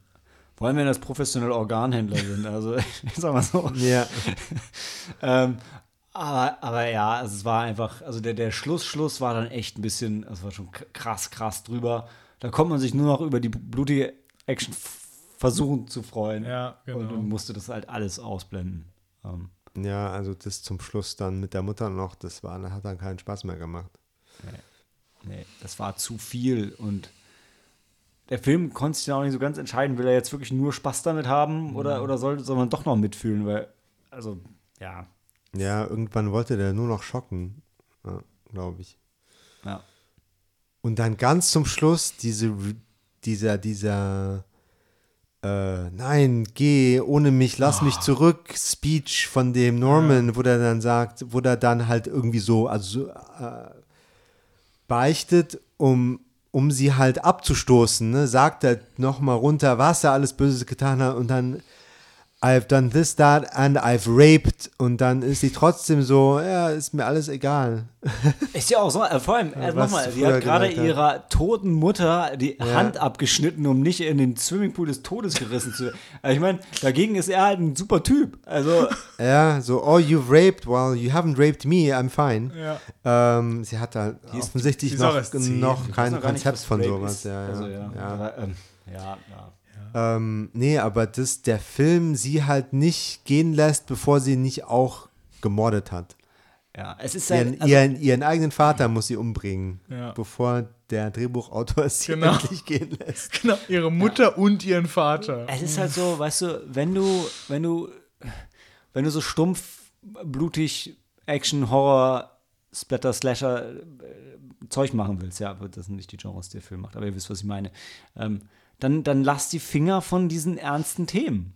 Ja. Und, ah, und vor allem, wenn, also, wenn du so krassen Scheiß machst, dann mach nicht so ein Geschiss um einen blöden Hund. Ja, genau. Also, es, Ja. ja. das ist dann, Weil was da- nicht zusammenpasst. Das sind andere Themen, die sind alle so, so, so viel schlimmer als der, was mit dem Hund passiert. Aber das inszeniert. Und äh, das Schlimme ist aber, ich kann mir durch das Publikum vorstellen, wo das halt auch genauso ankommt. Oh, der Hund und der Rest ist, naja, ne? Aber man weiß ich nicht. Also dieses Mädchen ist auf jeden Fall fürs Leben gezeichnet, ist vorbei. Die ja. wird, die wird eine Psychopathin Ja, wie er. Also genau. kann ja gar nicht anders. Ja, vielleicht kommt ja in 20 Jahren die Don't Breathe 3 mit ihr als Genau. äh, Kann auch nächstes Jahr kommen, einfach nur Schauspielerin wechseln. Sie tritt also. gleichzeitig in die Fußstapfen von der Gärtnerin und von ihm. Die macht dann auch einen Gartenbedarf auf und nutzt ihren Lieferwagen für das Beseitigen von Leichen Genau. Als Dünger. Und, und, und hat, Sie, hat sie tötet alle Ärzte und Krankenschwestern. Hat keine guten Erfahrungen mitgemacht. Und ja. hat so wie Jason den Kopf von ihrem Ziehvater einfach zu Hause so stehen auf so einem Altar. Und, äh, Oder sie wird äh, Chirurgin genau. und, oh, wie die Eltern. Oh, die, schön. und äh, rettet, ähm, rettet dann Kinder in der. Kinder, die rettet Im- Kinder mit Organen von Erwachsenen. Die, genau, Ah, weißt du? genau. Die tötet diese Verbrecher und gibt die Organe den Kindern. Oder um den, um den dümmsten Insider zu machen, der jetzt nur für Dan lustig ist. Ähm, wir haben mal die DSA gespielt. da hatten wir eine Diebin, die hieß sie nicht auch Phoenix? Phoenix, genau, die genau ist das- Phoenix. Genau, Ja. der Charakter könnte aus ihr werden. Ja, stimmt. Das würde passen. Auch nur Leute morcheln Darf ich wollen. ihn meucheln? Ja, ich weiß nicht. Also, nee, kannst du schon machen. Du kannst einfach jemanden umbringen, aber ist halt schlecht. Okay, ja, das ist Don't Breathe 2. Also, ähm, guckt lieber WFW, Und wenn ihr die wieso, gute wieso heißen die wollt. Filme Don't Breathe? Weil du still sein musst, damit sie Im- nicht finden. Genau, im ersten Teil brechen sie ein Haus ein und versuchen, sollen ruhig sein, ähm, weil sonst tötet er sie. Und äh, da gibt es wirklich viele Szenen, wo es genau darum geht, Atem anhalten und so weiter. Aber das ist halt so wie die Deutschen, die sich dachten, hey, Biohazard ist ein blöder Titel, wir nennen das Ganze Resident Evil. Ach, Kacke, Teil 2 spielt gar nicht im Herrenhaus. Egal, die heißen die ganze Zeit Resident Evil und niemand denkt drüber nach. Ähm, nimmt man halt den Titel mit. Ne? Ja. Such is life. Ja, wie gesagt, guckt lieber WFW. Da kann Wär, ich. das wäre ja. echt mein Fazit. Guckt WFW oder wenn ihr unbedingt ihn sehen wollt, guckt Teil 1, aber eigentlich nicht. Guckt lieber WFW. ähm, ja. Oder irgendeinen echten John Carpenter-Film. Anywho, äh, dann gehen wir jetzt in die Pause und kommen gleich wieder zu unserem ersten und einzigen Bonusfilm, äh, Nomadland. Denn über Dune reden wir nur ganz kurz, da gibt es nur einen Teaser später.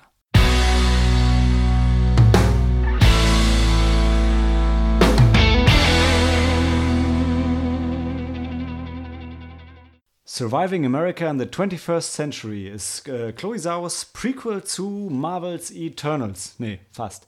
Aber der Oscar-prämierte Film, wo Francis McDormand in einen Eimer kackt.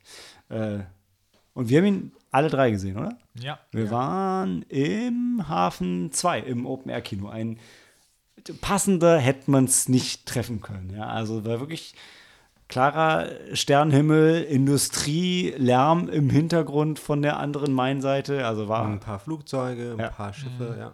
es war echt wunderschön. Es war auch noch so eine laue Sommernacht. Ähm, ja, cooles Ding. Also, und cooler Film. Ähm, Willst läuft. du die Wertung schon vorwegnehmen? Nee, nee, nee, nee.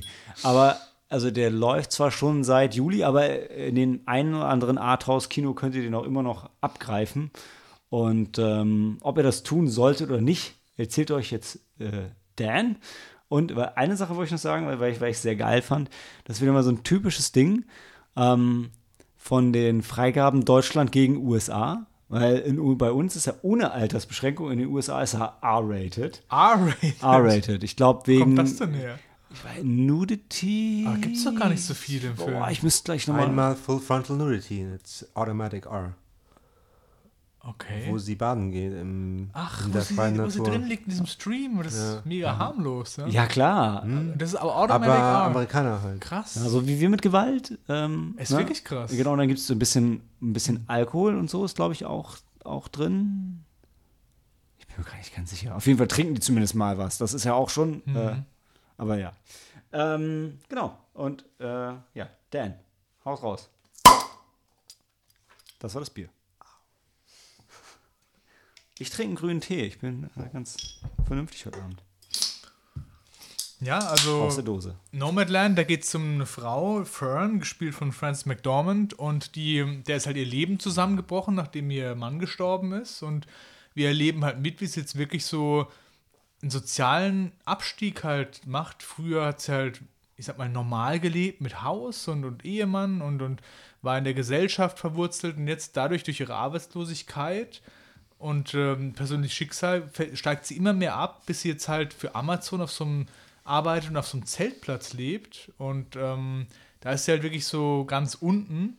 Und dann kriegt sie halt durch eine Mitarbeiterin, eine Kollegin bei Amazon mit, dass es halt diese Nomaden gibt, die halt frei leben und äh, kaum Geld brauchen und sich von der Gesellschaft abkoppeln und dem Ganzen will sie halt eine Chance geben und sich das angucken.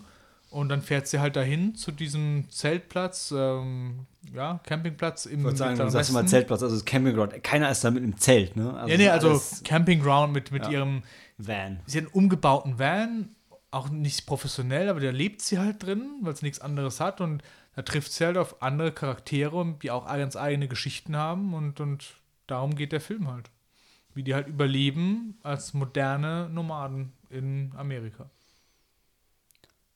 Und um das vielleicht so ein bisschen den, den, den Rahmen zu geben, es gibt noch David Strathairn, wie man ausspricht. Strattern. Strathern? Ja, macht mehr Sinn. Ähm, das einzige andere, das sind jetzt echte Schauspieler im Film, ansonsten sind es äh, wirklich alles Laiendarsteller, die quasi sich selber spielen, oder? Ja, also von den Nomaden auf jeden Fall. Die spielen sich selbst. Ähm, David Stratterns Sohn spielt seinen Sohn. Mhm. Aber was mit der Rest der Familie ist, weiß ich nicht. Jedenfalls haben sich komplett ähm, alle in dem Film so äh, natürlich angefühlt. Also genau, Laiendarsteller, so hatte auch dokumentarische Qualitäten an vielen Stellen. Ja. Ähm, äh, ja, wo man halt so das Gefühl hatte, so bevor, äh, bevor man die Reden hört, haben die den Interviewer rausgeschnitten, der, der eine Frage gestellt hat. ähm, oder dass die halt ge gepromptet wurden von der Regisseurin, jetzt erzähl mal die Geschichte, wo dir das und das passiert ist. Ähm, und Francis McDormand und David Stratton fühlen sich wie Fremdkörper an. Fandst du? Also, während ich den Film geschaut habe, war, ja, war das eigentlich auch schon. Ich habe halt nicht weiter drüber nachgedacht, aber Mhm. hinterher ähm, war, war es genau, also konnte ich es dann in Worte fassen, äh, für mich auch, ähm, dass die so gut Francis McDormand von David Strathans Figur ähm, sieht man ja nicht so viel vom Dave. Ja, ja. Ähm, also das ist wie so zwei Teile. Also die Fern hat so ihre Geschichte, ihre Story, ihre Probleme und wurschtelt sich irgendwie durch. Und ähm, immer wenn sie auf diese echten Nomaden trifft, wirkt sie fake. Like, I'm just pretending. Hatte ich überhaupt nicht das Gefühl. Also ich fand, die haben eine gute Interaktion gehabt miteinander. Also gute so. Momente gehabt. Also ich fand wirklich, sie hat da gut war, reingepasst. ja, also das war für mich vielleicht ähm, hauptsächlich dafür, dass es halt, dass sie, dass die Figur gespielt wurde von Frances McDormand, die Mhm. offensichtlich keine Nomadin ist. David Stratton ist auch offensichtlich kein Nomade. Also, war es halt offensichtlich, also auch die, die, die haben vielleicht ihre Rollen hä- hätten sie besser nicht spielen können. Aber man, wenn, wenn du n- ne, einen Laiendarsteller neben einen Profi-Darsteller stellst, merkst du das sofort. Also du vielleicht. Also ich kann auch nur für mich sprechen. Ich bin da bei Dan. Für mich war das total organisch. Ja, für mich überhaupt nicht. We're gonna have to agree to disagree. Ja, also alle ähm, Szenen, also es gibt ja genug Szenen, wo sie für sich alleine rumfährt. Ne? Sie äh, trifft ja nur Nomaden da, wenn man mal für eine Saison, für ein paar Wochen oder so äh, sich irgendwo wieder trifft oder mal zufällig denselben Job macht Ja. ist sie ja lange Zeiten auch ganz alleine unterwegs und da funktioniert der Film un unglaublich gut. Ähm, oder sie mit dem, oder Fern mit äh, Dave zusammen und vielleicht,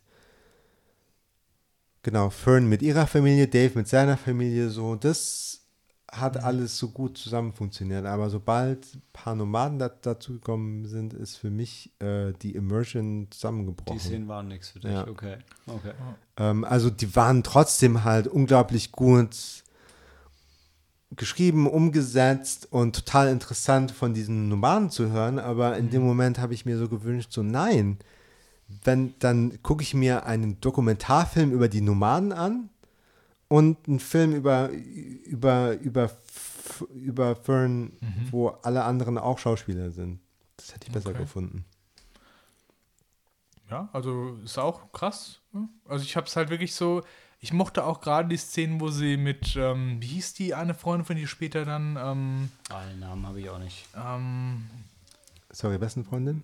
diese eine alte Frau, die sie so da einführt, so, Ähm, die, also die arbeitet ja erst mit ihr bei Amazon und äh, Also dann, da ist die Linda May, die mit ihr als äh, Camp-Koordinatorin äh, in so einem Campingground arbeitet, Mhm. länger.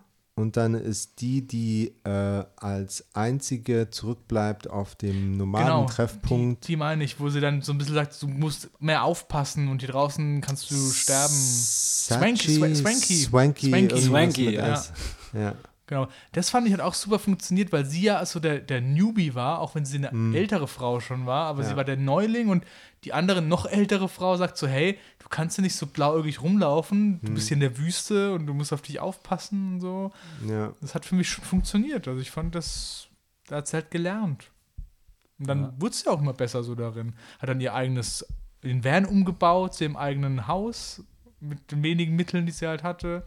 Und auch immer dieses, dieses Hilfe zur Selbsthilfe, fand ich, haben die sehr schön gezeigt, wie die halt dann ähm, praktisch alles benutzen können und dann wird auch so ein Crashkurs gegeben, wie du in der Stadt halt äh, übernachten kannst, ähm, obwohl du es nicht darfst und so. ja, auf Parkplätzen von Geschäften oder so. Genau, ja. Nee, aber ähm, das mit Hilfe zur Selbsthilfe, was du ansprichst, ähm, du hast halt gemerkt, dass die echten Nomaden, also da hattest du immer das Gefühl, die haben kein, kein Safety-Net mehr. Die, also die haben keine Familie mehr, die sind komplett alleine. Und äh, sobald Ferns äh, Van einen Schaden hat, den man nicht einfach so wieder flicken kann, sondern wo ein 2.000, 3.000 Dollar teures Ersatzteil her muss, was macht sie da? Sie geht zu ihrer Schwester im gehobenen Mittelstand und leiht sich das Geld.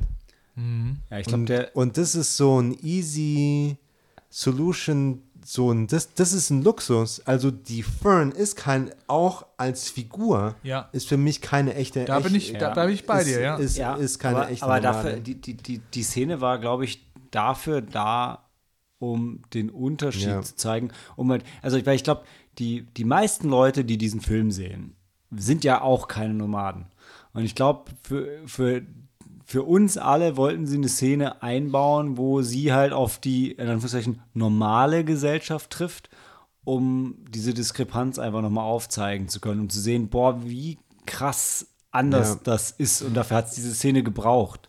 Ja, also dass man auch ihre Familie kennenlernt und von ihr so ein bisschen Vorgeschichte mitkriegt, ne? Dass sie halt sehr früh schon äh, nomadenmäßig, also sie ist ähm, auf eigene Faust raus und ihre Schwester hat sich verlassen gefühlt dann.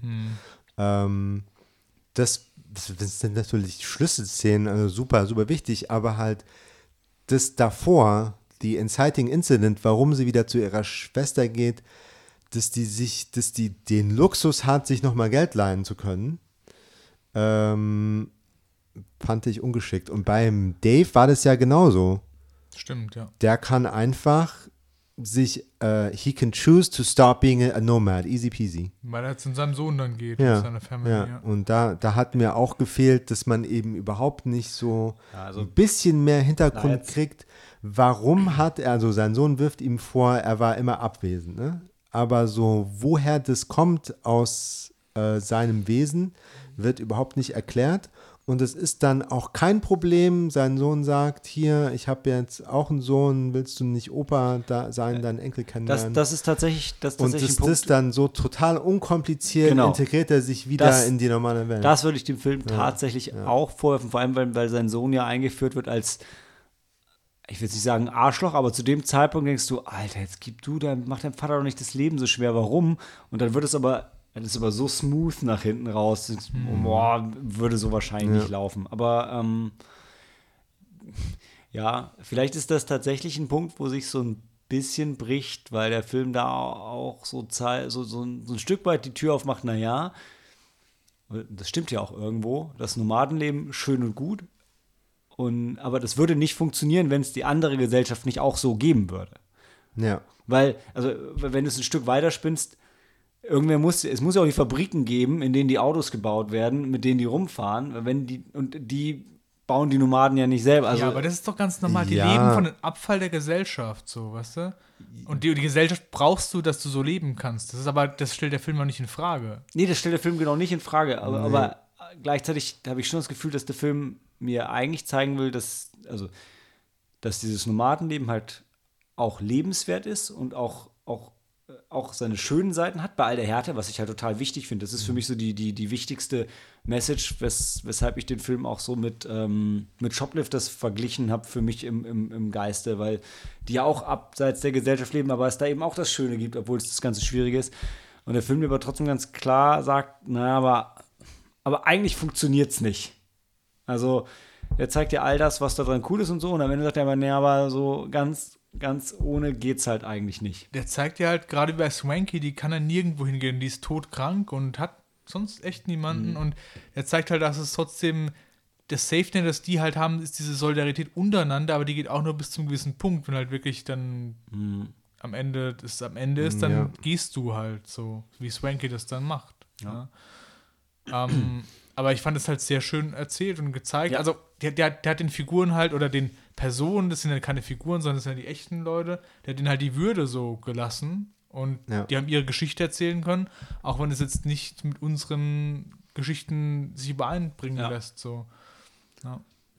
Ja, also, ähm, nee, äh, nochmal abschließend bei Dave, dass er äh, krank wird und ins Krankenhaus muss und operiert werden muss. Und wie, wie, wie bezahlt er das als Nomade in Amerika? Ja. Hello? Healthcare Das ist system da is schon- completely. Wo sie ihn ins Krankenhaus auch begleitet, ne? Ja. Ja, die besucht ihn. Ja, ja, klar. Also die misst sein Fieber und dann äh, cut to the hospital und er ist wieder geheilt und ähm, er, er und er erholt sich dann. Also der Film versucht zu sehr apolitisch zu sein und schneidet sich damit ins Bein. Wenn du schon nicht das äh, Gesundheitssystem kritisieren willst, dann dreh halt keine Szene, wo dein äh, Nomade eine teure äh, Krankenhausaufenthalt und OP kriegt. ohne zu erklären, wie er es bezahlt oder ob es Schwierigkeiten macht oder nicht.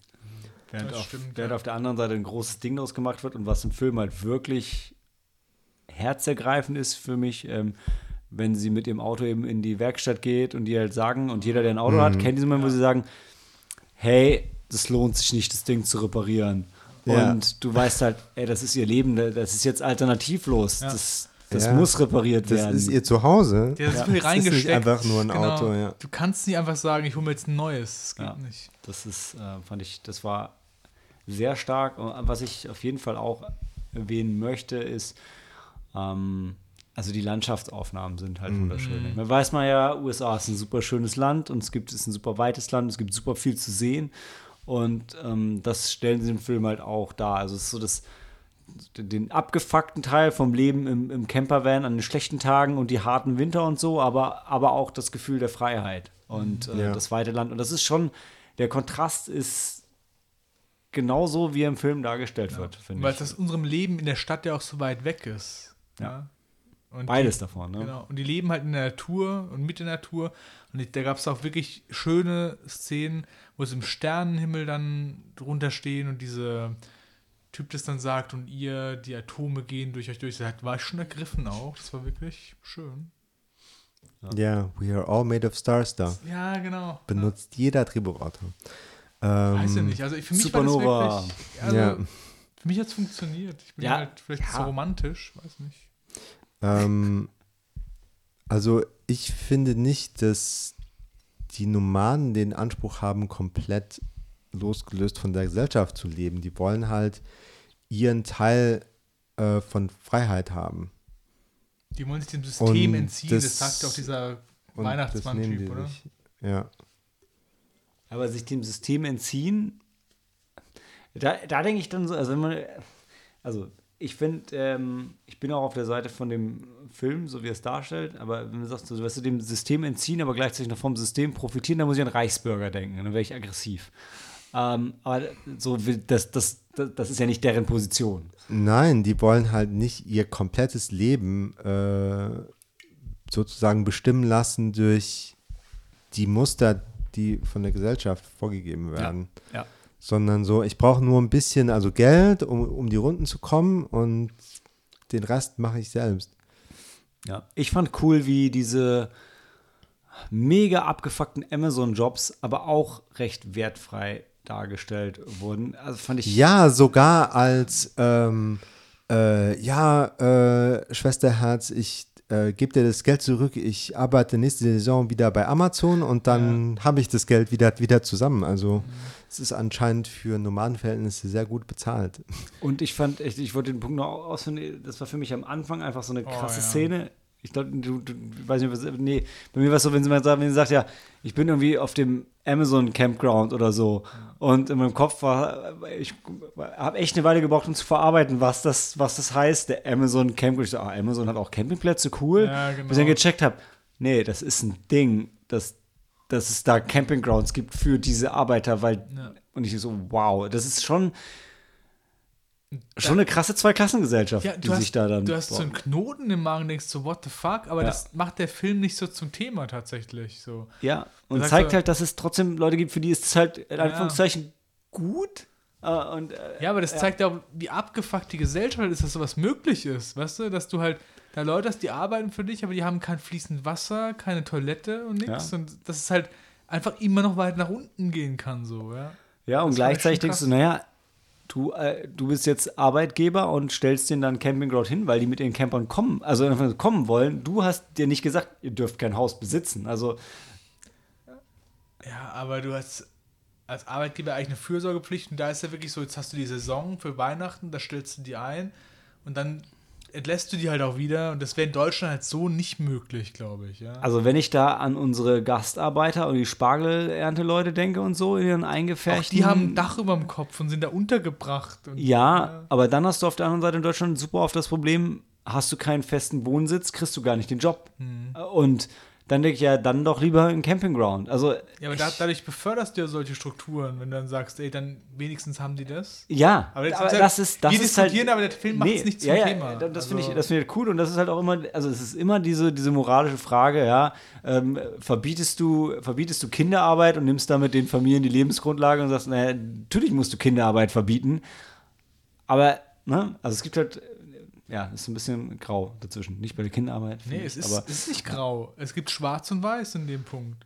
Und das ist, Kinderarbeit ist halt schlecht. Ja, ja, habe ich ja selber gerade gesagt. Nicht bei Kinderarbeit für mich, aber, aber du kannst halt, also manchmal nicht mit der Holzhammer-Lösung kommen und sagen, ja. Ja, aber du musst halt die Verhältnisse so verbessern, dass halt Leute dann trotzdem halt wohnen können. Wenn sie sich dafür entscheiden, frei das zu machen, können sie es machen. Es kann ja kein Amazon Campground geben für diese Leute. Also, das gibt's halt nicht. doch, Es sollte Hast ja es gesehen. nicht geben. Ja, ja, ich weiß, ich weiß. Also, ja. Deshalb war es eine krasse Szene, ja. ähm, Ganz genau. Ja, ja, also was halt äh, im Wesen von Fern steckt, was sie dazu bringt, äh, ja, auf eigene Faust ihr Leben zu bestreiten, wohl sehr jung, und dann aber zu heiraten und lange Zeit mit ihrem Mann bis zu seinem Tod eben an einem Ort zu leben. Ähm, was ist es an ihr Mann, was das irgendwie wirklich gemacht hat? Was hat er ihr gegeben, was äh, dieser äh, Zug des äh, der Freiheit eben dann doch befriedigt hat? hm. Ja, also vielleicht haben ähm, vielleicht haben wir alle eigentlich so oder viele von uns ähm, nur sehr begrenzte Toleranz für andere Menschen, also insbesondere wenn es dann äh, intimer wird. Ähm, und wenn wir dann diese Person entdecken, wo es einfach klickt, wo es einfach ist, sehr nah und längerfristig einfach zusammenzuleben, dann ähm, genießt man das. Und sobald diese Person weg ist, gibt es nur noch das Nomadenleben für Fern. Hm. Ich meine, das ist ein Punkt, ne? Also sie, sie beschreibt es ja auch, wie sie dieses Haus hatten und hinten nach hinten raus konnte man halt ins weite Nichts schauen und das war, hat sie sich schon nachgesehnt, ne? Ähm, ist schwierig zu beurteilen. Gibt dir der Film auch keine Antwort, aber der Film lässt halt, also für mich ist das Wichtigste halt am Film, dass er wirklich nicht urteilt und sagt, hey, du kannst so leben und du kannst so leben und Ja. beides ist, ist cool. Aber es ist ja schon, was man festhalten muss, ist ja, später sehen wir, sie hat diesen Backup, dieses Netz, wo sie sich halt darauf verlassen kann. Aber trotzdem ist es auch keine Choice, also keine freie Entscheidung, dass sie sagt, ich will jetzt unbedingt so leben. Sie hat ja wirklich kein Geld und sie ist ja wirklich am Ende für sich persönlich. Ja, also, weil ihr Mann hat ja anscheinend schon so diese Safety auch gegeben. Ja, und dann wurde diese Firma geschlossen, den Empire, wo sie beide gearbeitet haben. Und dann ist er gestorben auch noch. Und sie war ja wirklich Da- dazu getrieben halt. Das sagt der Film alles, aber gleichzeitig sagt sie könnte auch jetzt bei ihrer Schwester einziehen. Ja, aber das machst du halt dann auch nicht, weil du niemand auf der Tasche liegen willst. Und auch ganz praktisch, die Schwester hilft dir in außen in dieser Notsituation, aber trotzdem will die bestimmt nicht die ganze Zeit sie dabei haben. Klar. Ja? Ist ja auch in normalen, also ja. im Leben immer so, dass wir haben unsere Verwandten und so, aber du kannst ja trotzdem auch nicht bei denen leben dauerhaft, weil die auch ihr eigenes Leben halt führen. Ja, aber du könntest es halt immer als Startpunkt nutzen, um wenn, also wenn sie jetzt wirklich wieder einfach irgendwie eine Wohnung, irgendein Apartment, irgendwas Kleines haben wollen würde, dann würde das auch gehen. Aber da sagt er schon, ey, ganz ehrlich, das ist so abgefuckt, da, dann, dann bin ich lieber frei. Genau, da entscheiden sich dann dafür. Aber ich glaube halt, in den USA ist schon mal ein bisschen härter. Bei uns hast du ja wirklich, du musst halt nicht obdachlos sein, so, wenn du halt die Bürokratie überwinden kannst. Und in den USA ist es schon mal eine Stufe härter, glaube ich. So wie es bei ihr halt auch dann gezeigt wird. Wenn sie ihre Schwester jetzt nicht hätte, ja, dann hat sie, es wird am Anfang mal gezeigt, da geht sie zu diesem Arbeitslosenamt und so. Und Also, das so richtig Hilfe kriegt sie da ja nicht. Nee, aber ich, also in Deutschland gibt es auch so viele Obdachlose, dass ich glaube, das ist auch nicht so einfach, da rauszukommen. Also, Nein, also in Deutschland ist es wirklich so, dass du ähm, nicht, nicht obdachlos sein musst, aber es gibt halt Leute, die kommen mit der Bürokratie nicht klar und die bräuchten dann mehr Unterstützung. Und manche wollen es dann halt aber auch nicht. Ja. Aber so ja, also mir auch gezeigt. tatsächlich ähm, ähm, forscht Rian ja zu oder hat geforscht zu ähm, Straßenhändlern Mhm. und also und also Bettlern und die sind halt auch eher obdachlos. Und ähm, da gibt es auch, also China hat, ähm, will halt keine, weil die sehen sagen, halt wir nicht, sind, jetzt, wir sind jetzt in China, das, Ja. den, den Punkt.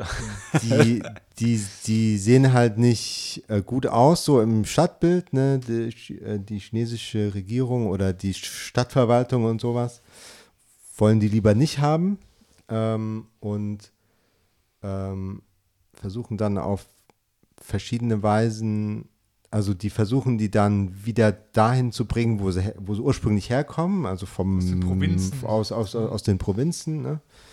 Ähm, Hauptsache, die sind irgendwo weg und nicht mehr unser Problem.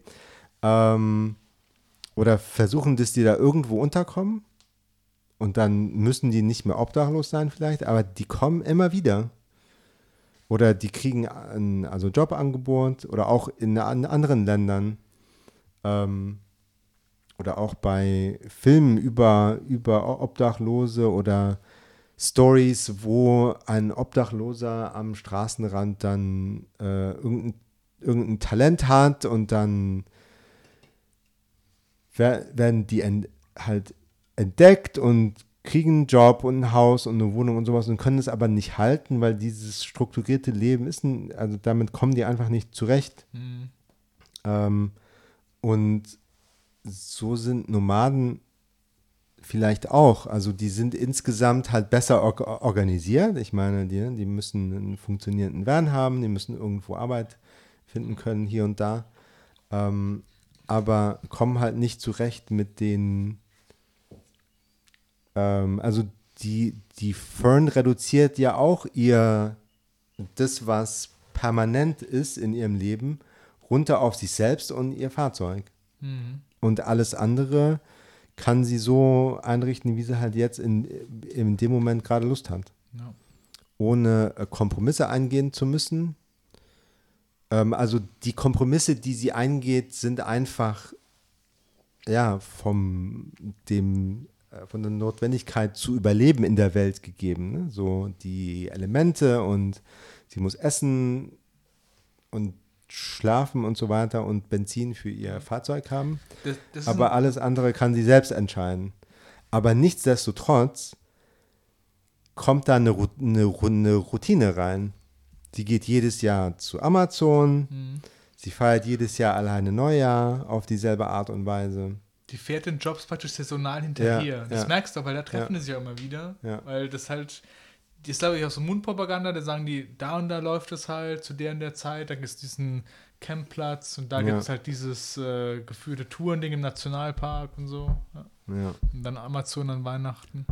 Was ich noch sagen wollte mit den Ele- oder wolltest du? Nee, ich wollte langsam zum Schluss kommen, Ach so. aber ähm, Ich wollte, was, was Sam angesprochen hat mit den Elementen, fand ich im Film super dargestellt, wie, weil da machen wir uns im Alltag auch selten Gedanken drüber, aber im Winter ist einfach in so einem Auto halt scheiße kalt. Und das fand ich, war super gezeigt, wie das eigentlich auch ein Kampf ist, dass du halt ähm, einen Ort hast, wo du dein Auto abstellen kannst und wo du halt selber irgendwie warm bleiben kannst. Und dann gibt es ja wirklich, das fand ich beim Film auch gut, in einem schlechteren Film würde halt immer so gezeigt werden, boah, jetzt wird sie da weggejagt und jetzt ist sie die ausgestoßen. Aber die hat sehr oft Leute gehabt, wie diese eine Tankstellen angestellt wurde und sagt, da unten ist eine Kirche, da kannst du hingehen. Und sagt dann so, nee, will ich nicht.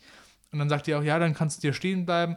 Und später hast du aber auch so diese Szene, wo sie einmal so verjagt wird. Und dann hat es aber auch gepasst, weil sowas gibt es halt auch immer wieder. Und der, der Film hat alles gezeigt.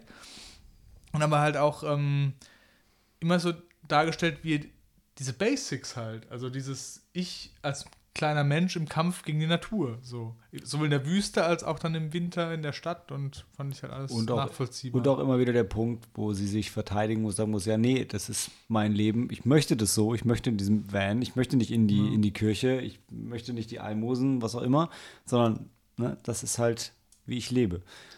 Ähm, nur um langsam zum Schluss zu kommen, Sam, du wolltest auf jeden Fall noch was sagen und du hast auch auf jeden Fall noch die Bühne für dein, dein Abschlussstatement und ist auch kein harter Cut, aber so langsam sind wir halt in dieser irgendwann drehen wir so in dieser tiefen Analyse manchmal lose und, und äh, gehen ein bisschen sehr weit weg vom Film, deshalb. Wo wir jetzt Ja. schon in China waren, ne? Ja. Ähm, ja, also der Film zeigt halt auch so ein paar junge Leute, Mhm. die Stimmt. jetzt, die jetzt nicht irgendwie vielleicht ein paar Skills haben, so Lebenserfahrung und jetzt halt äh, lieber die Freiheit wollen, sondern die die kennen offensichtlich noch nichts anderes. Die haben von vornherein gesagt, die haben vielleicht ihre Eltern gesehen oder ihre Elterngeneration und haben von vornherein gesagt, da habe ich keinen Bock drauf. Ich werde jetzt gleich schon no Nomade. Und den einen, wie heißt der mit der Gitarre? Derek? Dem Feuerzeug meinst du? Ja, der mit dem Feuerzeug. Ähm, den fragt sie dann so äh, nach dem Motto, was machst du hier? Das ist nicht so gut für dich. Wir müssen dich deine Eltern, also machen sich deine Eltern nicht Sorgen, willst du nicht dahin wieder zurückgehen? Und dann denke ich so, äh, okay, ist das nur was für, für Leute, die vorher einge also das Nomadenleben ist nicht nur po- positiv. Ja. Wo man das Also Gefühl hat, dass sagt er, wenn du, wenn du die Wahl hast, sollst du doch das andere Leben nehmen, solange, also weil sie auch schon auch durch einen Schicksalsschlag dahin gekommen ist. Ne? Es ist ja, Ja. wirklich, auch die Nomaden selber, von dem, was die so erzählen, heißt es immer, ähm, wir machen das ja auch, weil das halt die bessere Alternative ist, aber wenn wir jetzt die Wahl hätten, würden wir es nicht machen. So. Also es ist bei vielen so, die- es ist halt die letzte Chance, dass die sich zusammentun als Safety Net und sich gegenseitig halt so noch helfen. Aber das machen die nicht so, ähm, die sehen sie auch selber als Ausgestoßene. So sagt zumindest der, Ja. ich, ich sag immer der Weihnachtsmann über, wie heißt der denn? Ich weiß nicht, ich habe die Namen alle nicht mehr im Kopf. Der heißt Bob Wells. Bob Und Wells, genau. sein, seine Organisation heißt Robert Tramp Rendezvous. Genau, und er sieht es ja auch als eigentlich was Schlechtes an, dass die Gesellschaft halt sich nicht um sie kümmert, aber er bietet halt eine Alternative an und versucht es positiv halt zu drehen, so. Aber eigentlich sagt er auch, ähm, Ja. es ist schade, dass wir so zurückgelassen sind und er will halt einen Halt oder einen Anker geben für die Leute. Ja, also irgendwie sind halt viele von denen eher so ähm, gezwungen Mhm. Nomaden. Also die haben das irgendwann gesehen, oh, das, das kann man machen. Äh, ich mache lieber das, weil es mir so, so, so wie ich es bis jetzt gemacht habe, Genau. führt äh, ins Elend im Alter. Mhm. Ich ziehe jetzt lieber die Reißleine und nimm noch ein bisschen Lebensfreude mit. Darum geht's, um die Lebensfreude, weil die, wenn du halt in diesem schlechten System drin bist, das wird nicht so ganz ausgespielt in dem Film, weil sie ist ja einmal in diesem Arbeitslosenamt.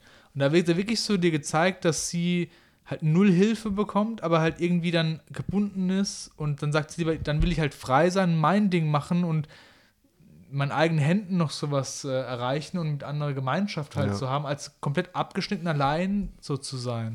Genau, aber diese Nomaden machen das ja mit der Grundlage von äh, n, irgendein Schulweg, irgendeine Ausbildung, lange Jahre Berufserfahrung, ne? so eine Sozialisation. Mhm.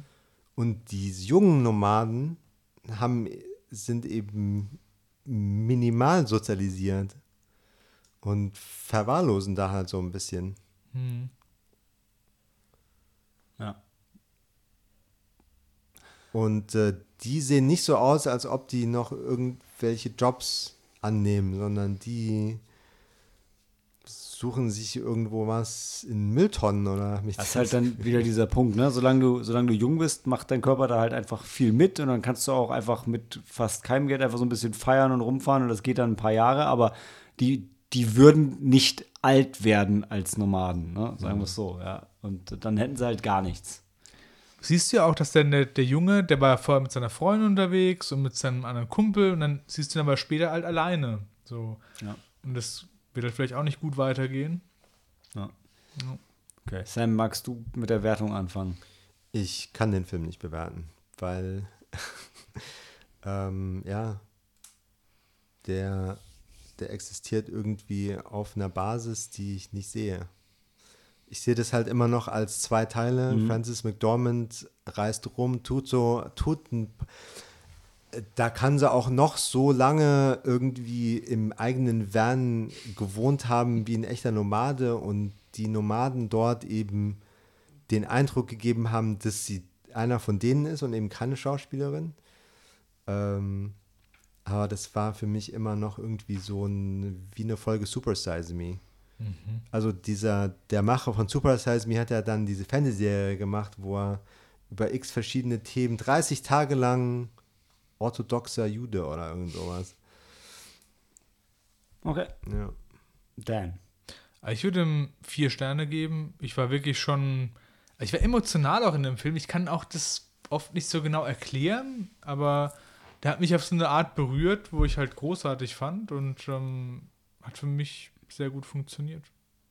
Ja. Also ich gehe genau die vier, vier Sterne mit. Keine kontroversen Diskussionen diese Woche über die Wertung, schade. Ähm, weil für mich war auch, also es war alles in sich schlüssig, gut erzählt, gut gespielt. Für mich haben die zwei Filme, jetzt wo du es so sagst, Sam, verstehe ich auch, was du meinst, aber hat für mich gut ineinander gegriffen. Für mehr als vier Sterne ging dann doch die.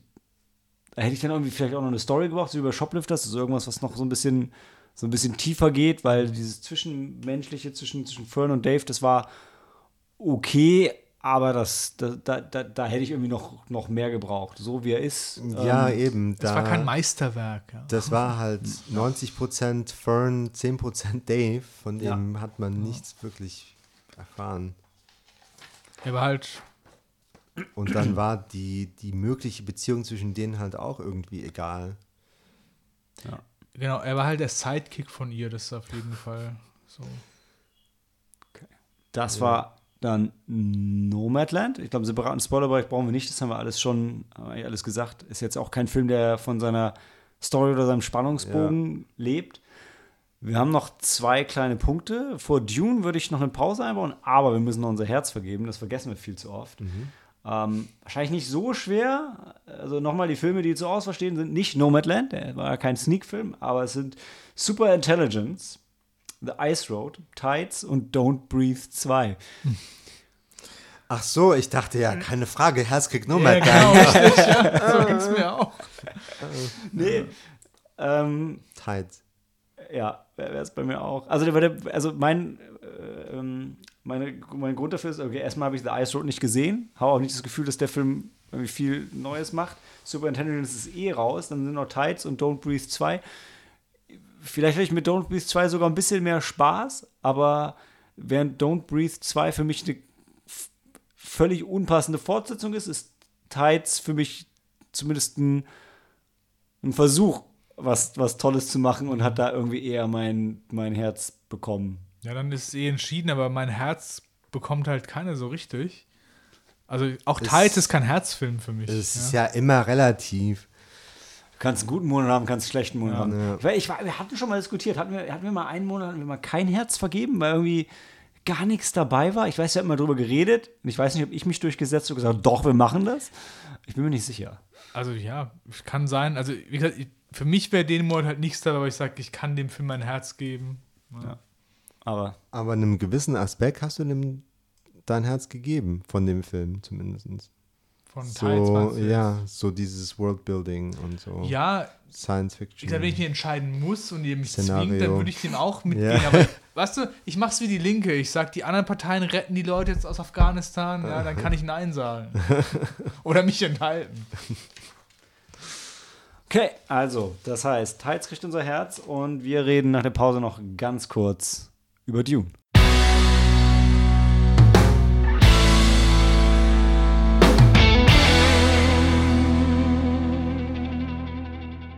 Beyond Fear, Destiny Awaits. Und ähm, Danny Villeneuve kann sich nicht kurz fassen, aber wir versuchen es mal.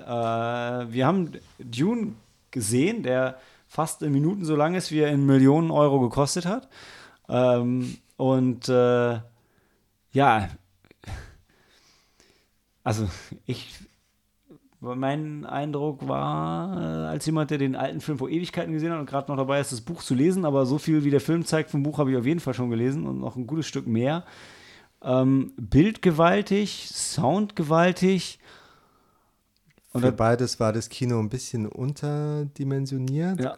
Und für mich Aber- aber auch ein bisschen langweilig. Ja, ich fand ihn, Ja. ja. ich fand ihn überhaupt nicht langweilig. Ich fand ihn großartig. Also, ich bin richtig angeteased jetzt und ich will unbedingt, dass es weitergeht. Also, ich fand die Schauspieler alle ziemlich klasse. Also, besonders halt, ähm, wie heißt Paul? Timothée Chalamet. Genau. Und bei dem kam das richtig gut rüber und der ist ein richtig krass guter Schauspieler. Ich meine, ich habe ihn auch schon bei in Call Me By Your Name gesehen und so, fand ihn da auch gut, aber hier hat er sich nochmal gesteigert, fand ich. Also, Ich hasse ihn halt. Wie die Pest. warum? weil ich ihn einfach nicht mag. Ich gebe trotzdem zu, er ist ein guter Schauspieler. Er hat auch hier gut gespielt. Er passt da auch rein als der gefühlslose irgendwie. Er ist überhaupt nicht gefühllos in Dune. Null. Er hat Alle- mega viel es sind Gefühl. alle gefühllos. Sie sind alle apathisch in dem Film. Nein, er ist null. Also apathisch kann ich überhaupt nicht mitgehen. Also, Die Mutter ist das Gegenteil. Ja. Wenn die sich nicht gerade super viel Mühe gibt, äh, ihre Emotionen unter zu, zu Kontrolle kriegen, hyperventiliert die doch die ganze das, Zeit. okay, gebe ich zu. Ja, die, die, zeigt, die zeigt Gefühle. Und auch er ist ja von seinem Gefühl mega geleitet. Er hat dieses eine Mädchen, mit dem er träumt und will die unbedingt treffen. Das ist mehr Gefühl geht doch nicht. Ja, Und er, er represst es halt auch so, aber ich finde, es kommt er will sie unbedingt rüber. treffen? das kommt im Film nicht rüber. Nee. Also er, er weiß doch schon. Ich finde für mich hast schon. immer wieder Bilder. Das ist halt so, ich meine, man träumt von, von Situationen und von Menschen Ja. und weiß, okay, die, die treffe ich dann jetzt wohl irgendwann. Und dann ist man natürlich neugierig. Ja, aber, Aber ich glaube, der hat keinen Bock auf diese Vision. doch. Nee. Also ich habe er hat freudige Erwartungen. Uh -uh. freudige Erwartungen. Hast du Hm, die, die, also Spoilers for Dune, ich meine, nur für Leute, die Dune, jetzt gehen wir doch beyond the teaser. ähm, aber das, die Szene im Zelt unterm Sand Mhm. mit seiner Mutter, der schreit sie doch an und sagt, ich hasse dich dafür, was du mit mir gemacht hast, mit Äh, diesem äh. Bene Gesserit äh, Training. Ja, aber und das, da gehören das, die Visionen auch dazu. Okay. Ich mal drüber nachdenken. Ich, ich fand auf jeden Fall, er nimmt sein Schicksal schon an auch. Das Boah, ist doch, ey, das Leute, ist doch, halt, halt, nee, halt, halt, das, jetzt, jetzt wir das viel, ist viel doch wie. Harry Potter Philosopher's Stone. Macht kriegt nur der, der sie nicht Boah, will. Mädels, ich wollte über Dune reden, Ja. ihr wolltet einen Teaser geben. Und jetzt, jetzt steigt ihr ein mit der letzten Szene.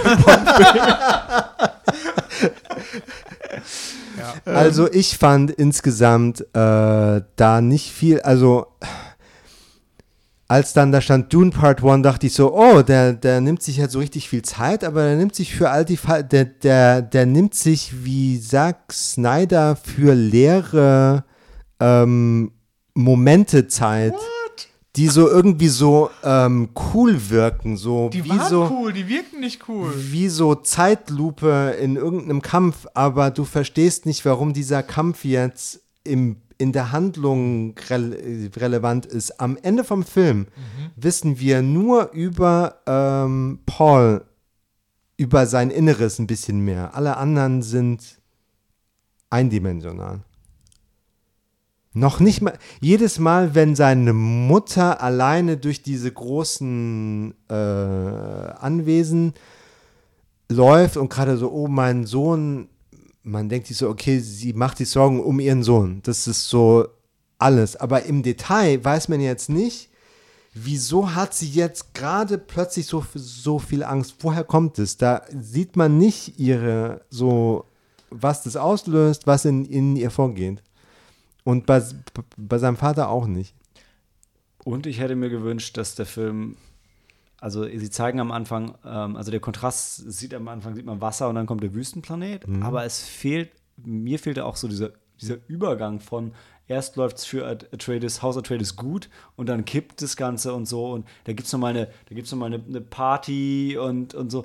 Weil äh, es ist ja von, es von Anfang an ist halt alles in dem Film bleak. Ähm, und das hätte ich mir auch anders gewünscht. Also die sind ja nie glücklich. Von Anfang an ist das eine Emo-Show. Ja. Und das ist, was ich meine mit, mit gefühllos. Also ja, da sind Gefühle da, aber die sind so 30 Seconds to Mars Gefühle. Die sind von Anfang an sind die alle traurig und alles ist schlecht und alles ist schwer. Düster. Nicht schlecht, sondern düster.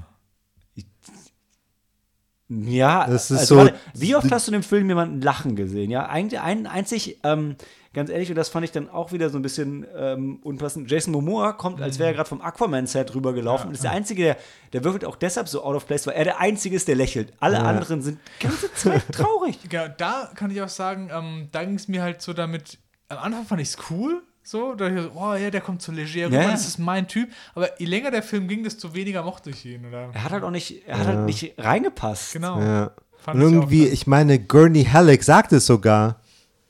Wie, ich soll, ich soll lächeln. Ich lächle doch. Nach innen, ja. Norddeutscher. ja, also ich. Das war der Ne, General, oder? Der Gurney? Nee, nee, der war der andere Kämpfer. Der andere. Gurney ist eher, ich weiß gar nicht, was seine Position ist, aber wenn der, ähm, als der, Der Duncan Zweite. Idaho nicht da ist, übernimmt er sein, äh, das Training, Training, von Paul. genau, ja, also das das, ist nicht der alte General. das Kampftraining, nee. ja. ja. Also, äh, Also ich war, Dune hat mich wirklich begeistert und als du dann gesagt hast am Ende, da kommt kein zweiter Film, dachte ich, das kann nicht sein. Also verarschst du mich jetzt? ja, Das also, ist wie, wie der erste Hobbit-Film. So unbefriedigend. Aber da kam auch Boah, noch also der erste nach. Hobbit-Film ist auf ganz anderen Ebenen noch super unbefriedigend. Also, ja, ja, war ja, aber mit so halt Hobbit- so, oh, jetzt ist Schluss, wir haben, das ist, fühlt sich an wie ein Prolog. Es geht gar nicht, Ja, also ich- nicht richtig Hobbit kann ich angefangen. gar nicht. Es, es, nee, eher wie Star Wars. Nee, 4. aber wo halt, wo halt ein Buch in mehrere Teile aufgeteilt wird. Ja, ich, ich, ich, ich, ich verstehe, was du, was du meinst. Wo aber das Buch das nicht so wirklich hergibt, da jetzt einen Cut zu machen. Ich hätte den ich Cut auch auch später erwartet Ja. in, in, in der Story. Da bin ich, bin ich bei dir. Der Film war lang, aber halt von der Story war zu wenig drin. Ja. Ja. Ja, wir haben zu oft, zu lange Raumschiffen dabei zugeguckt, wie sie landen und oder starten. Aber das war mega. Ich fand Das war mega, ja. Ja, aber irgendwann dachte ich, so sehen wir auch noch mal was anderes. ich fand dieses Wir gehen jetzt Design einmal die kompletten Flotten von allen beteiligten Parteien durch. Ich fand das Design geil von, den, von diesen Schiffen. Hm. Also, das fand ich auch viel, viel besser als bei allen anderen Filmen, die es davor jetzt halt in der Vergangenheit schon gab, weil diese Schiffe Alle Filme insgesamt oder Dune-Verfilmung? die Bei Dune-Verfilmung. allen anderen Filmen. Ja, weil diese Geräte, die es da gab, die sahen realistisch. Ja. Ja. also die, Ja, ja. Die, ich nehme das halt ab, dass es so funktionieren könnte. Und die haben in Mhm. der Welt halt Sinn gemacht und waren auch nicht, weißt du, die haben Schäden gehabt und, und Probleme gehabt und es war, die, die Dinge haben geil gewirkt auf mich. Ja, Ja. aber er war für mich dann, ja, es war zu viel Fokus auf Scale, weil du hast nur riesige Sachen. Also ich hätte auch so ein bisschen ein, zwei Einzelschicksale und irgendwie mal so wirklich mehr, du hast ja immer nur Hund, also es war alles episch. Alles war episch und emo. Aber ich war mega on board. Also gerade der Anfang, wo die, diese Gesandtschaft kommt vom Imperator, dann treten die an mit ihren Uniformen. Das, da war ich schon Ja, und positiv auch, erregt. Auch ja. da, das war diese riesen Tempos. Es war, alles war immer riesig. Ja. Es, war, es war wirklich so, ey, ich habe so viel Geld, ich baue die größten Sets und das größte, alles, das Ja. größte. Und aber es war wirklich, es war aber auch wirklich großartig. Da haben wir doch im Kino gesessen und gesagt so, hey, der Imperator, sein Shuttle war kleiner. Ja, also es war auch Das ist von dem Gesandten. Das, das stimmt schon. Es war, es war alles unendlich beeindruckend, Ja. aber dabei hat mir halt die Emotionen und das Kleine und das Einzelschicksal ähm, hat sich da drin für mich verloren. Ja, die, die, die Shoutout Mapes wird vorgestellt und dann gemeuchelt. Fertig. Schade. Oh ja, stimmt, ja, die ist, äh, ja, die, ist nicht, äh, ja, und das wäre die Chance gewesen, um ein bisschen was zu zeigen und einzuführen. Also, also wirklich, die, die, also Die hat ja auch nicht geschnitten. Ne?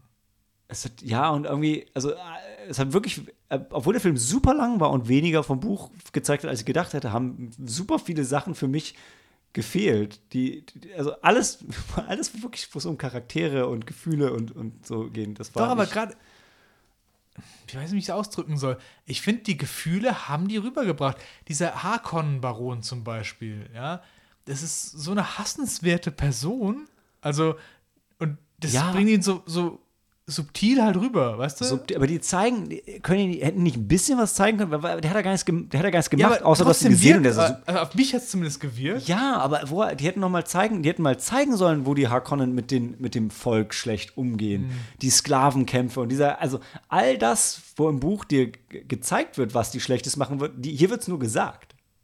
Gut, vielleicht, weil ich das Wissen halt habe, wirkt es für mich halt besser, als wenn ich dann das nicht weiß. Ja, aber das ist wieder, wo ich sage, Kann sein. zu wenig Gefühle ge gezeigt. Also die emotionalen Szenen waren. was mich ein bisschen gestört hat, das gebe ich auch, das hast du auch ähm, gesagt, immer, dass es dann ähm, gezeigt worden ist, aber halt auch gesagt worden ist. Hm. So manche Sachen. Ja, wie der Exposition da Ja. sein, äh, sein Unterrichts, Pauls Unterrichtsmaterial, ja. Mhm. So, oh, hier müssen wir jetzt den Sandwalk nehmen, so Ja. wie wir es gelernt haben. Genau. Ich- auch so Szenen wie diesem Kampf, was du ja auch dann gesagt Hm. hast. Es wird ja erst gezeigt, so, ja, das Schild ist so rot, weil wenn es langsam ist, kommst du durch. Und, Und dann, dann- sagen sie und aber dann sagen if it's es, ja. slow, uh, it cuts Ja. through the shield. Ja, ja, ja, die erklären dann die Mechanik, wie diese Ja. Schilder funktionieren und machen dann Color Coding mit Blau wird abgewehrt, Ja, ja. Rot Ja. geht ja, durch aber das, das schade, schade ist und ja dann genau, passen die aber die Kampfchoreografie null an. Mhm, genau, ja. Na? Bei Jason Momoa, das, das fällt wieder raus dann, Ja. genau. So. Und vor allem der Punkt ist, sie zeigen es dir richtig gut, was Dan gerade meinte. Und genau danach sagen sie es dir nochmal. Nicht so, Mhm. Erst, ihr habt es mir doch schon gezeigt. Ja. Und Rot und Blau, ich verstehe das. Das Ja. war dann so ein bisschen, aber das Ja. war das Einzige, wo es so ein bisschen ein Dampfhammer war. Und das andere fand ich gut dargestellt. Das war doch eins mit dem Dampfhammer, wo sie am Anfang, äh, also das brauchst du eigentlich gar nicht, glaube ich. äh, Wo am Anfang sie sagen, ja, und was mein Großvater hat gegen Bullen gekämpft und was hat es ihm gebracht? Und dann bringen sie immer wieder dieses Symbol von den Bullen an der Wand. Aber es war zumindest mit drin. Ja, aber ich denke so, das wäre halt, entweder du, Und da starrt andauernd diese kleine Figur davon Ja. an, ne? Und ich denke so, weißt du, das wäre was, hättest du zehn Minuten sparen können, wäre die Bullengeschichte nicht drin gewesen. und dann hättest du, hättest du lieber die Party gezeigt, ja. Okay. wo, wo ja, naja, gut. Ähm, jetzt hoffen wir trotzdem, dass Denis Villeneuve die Fortsetzung machen kann, obwohl nicht innerhalb der nächsten drei Jahre, weil Dan und ich haben jetzt eine Wette laufen. Wenn innerhalb der nächsten drei Jahre angefangen wird, der Film zu drehen, gewinnt Dan fünf Paradox-Aktien. So schaut's aus. Wenn nicht, ich. Also ja. Ähm, Wir geben uns die Hand Ja. drauf. Sam und all unsere Fans sind Zeugen. Uh. Ja. Ja. Ähm, trotzdem, wie gesagt, wir hoffen, dass Danny Villeneuve das machen kann und dann soll es die Bean Gesundheit Fernsehserie wollte er ja noch machen und Wobei ich dann nochmal klarstellen muss, es geht ja nicht um Danny Villeneuve. Es geht darum, dass diese Story mit denen Ja. so weitergeführt wird. aber weißt du? also ganz ehrlich, außer Danny Villeneuve, also nee, ich sag nur, wenn es ein anderer Regisseur ist und der Film geht trotzdem weiter mit den Schauspielern, Ja. das, das zählt und, trotzdem. ja, auch wenn George Also, Lucas das macht ja, innerhalb der genau. nächsten drei Jahre. Auf jeden ja, Fall. genau. Der, die Story geht weiter und es bleibt nicht so stehen, wie es jetzt ist. Ja, und wir nächsten, nächsten Monat, wir sind jetzt spät dran. Wenn wir nächsten Monat früh dran sind, müsst ihr nicht so lange warten. Ähm, reden wir nochmal ausführlich und vielleicht mit größerer Mann- und Frauenpower über Dune. Und ihr seht, wir haben Redebedarf. Und damit Handy aus und Film ab.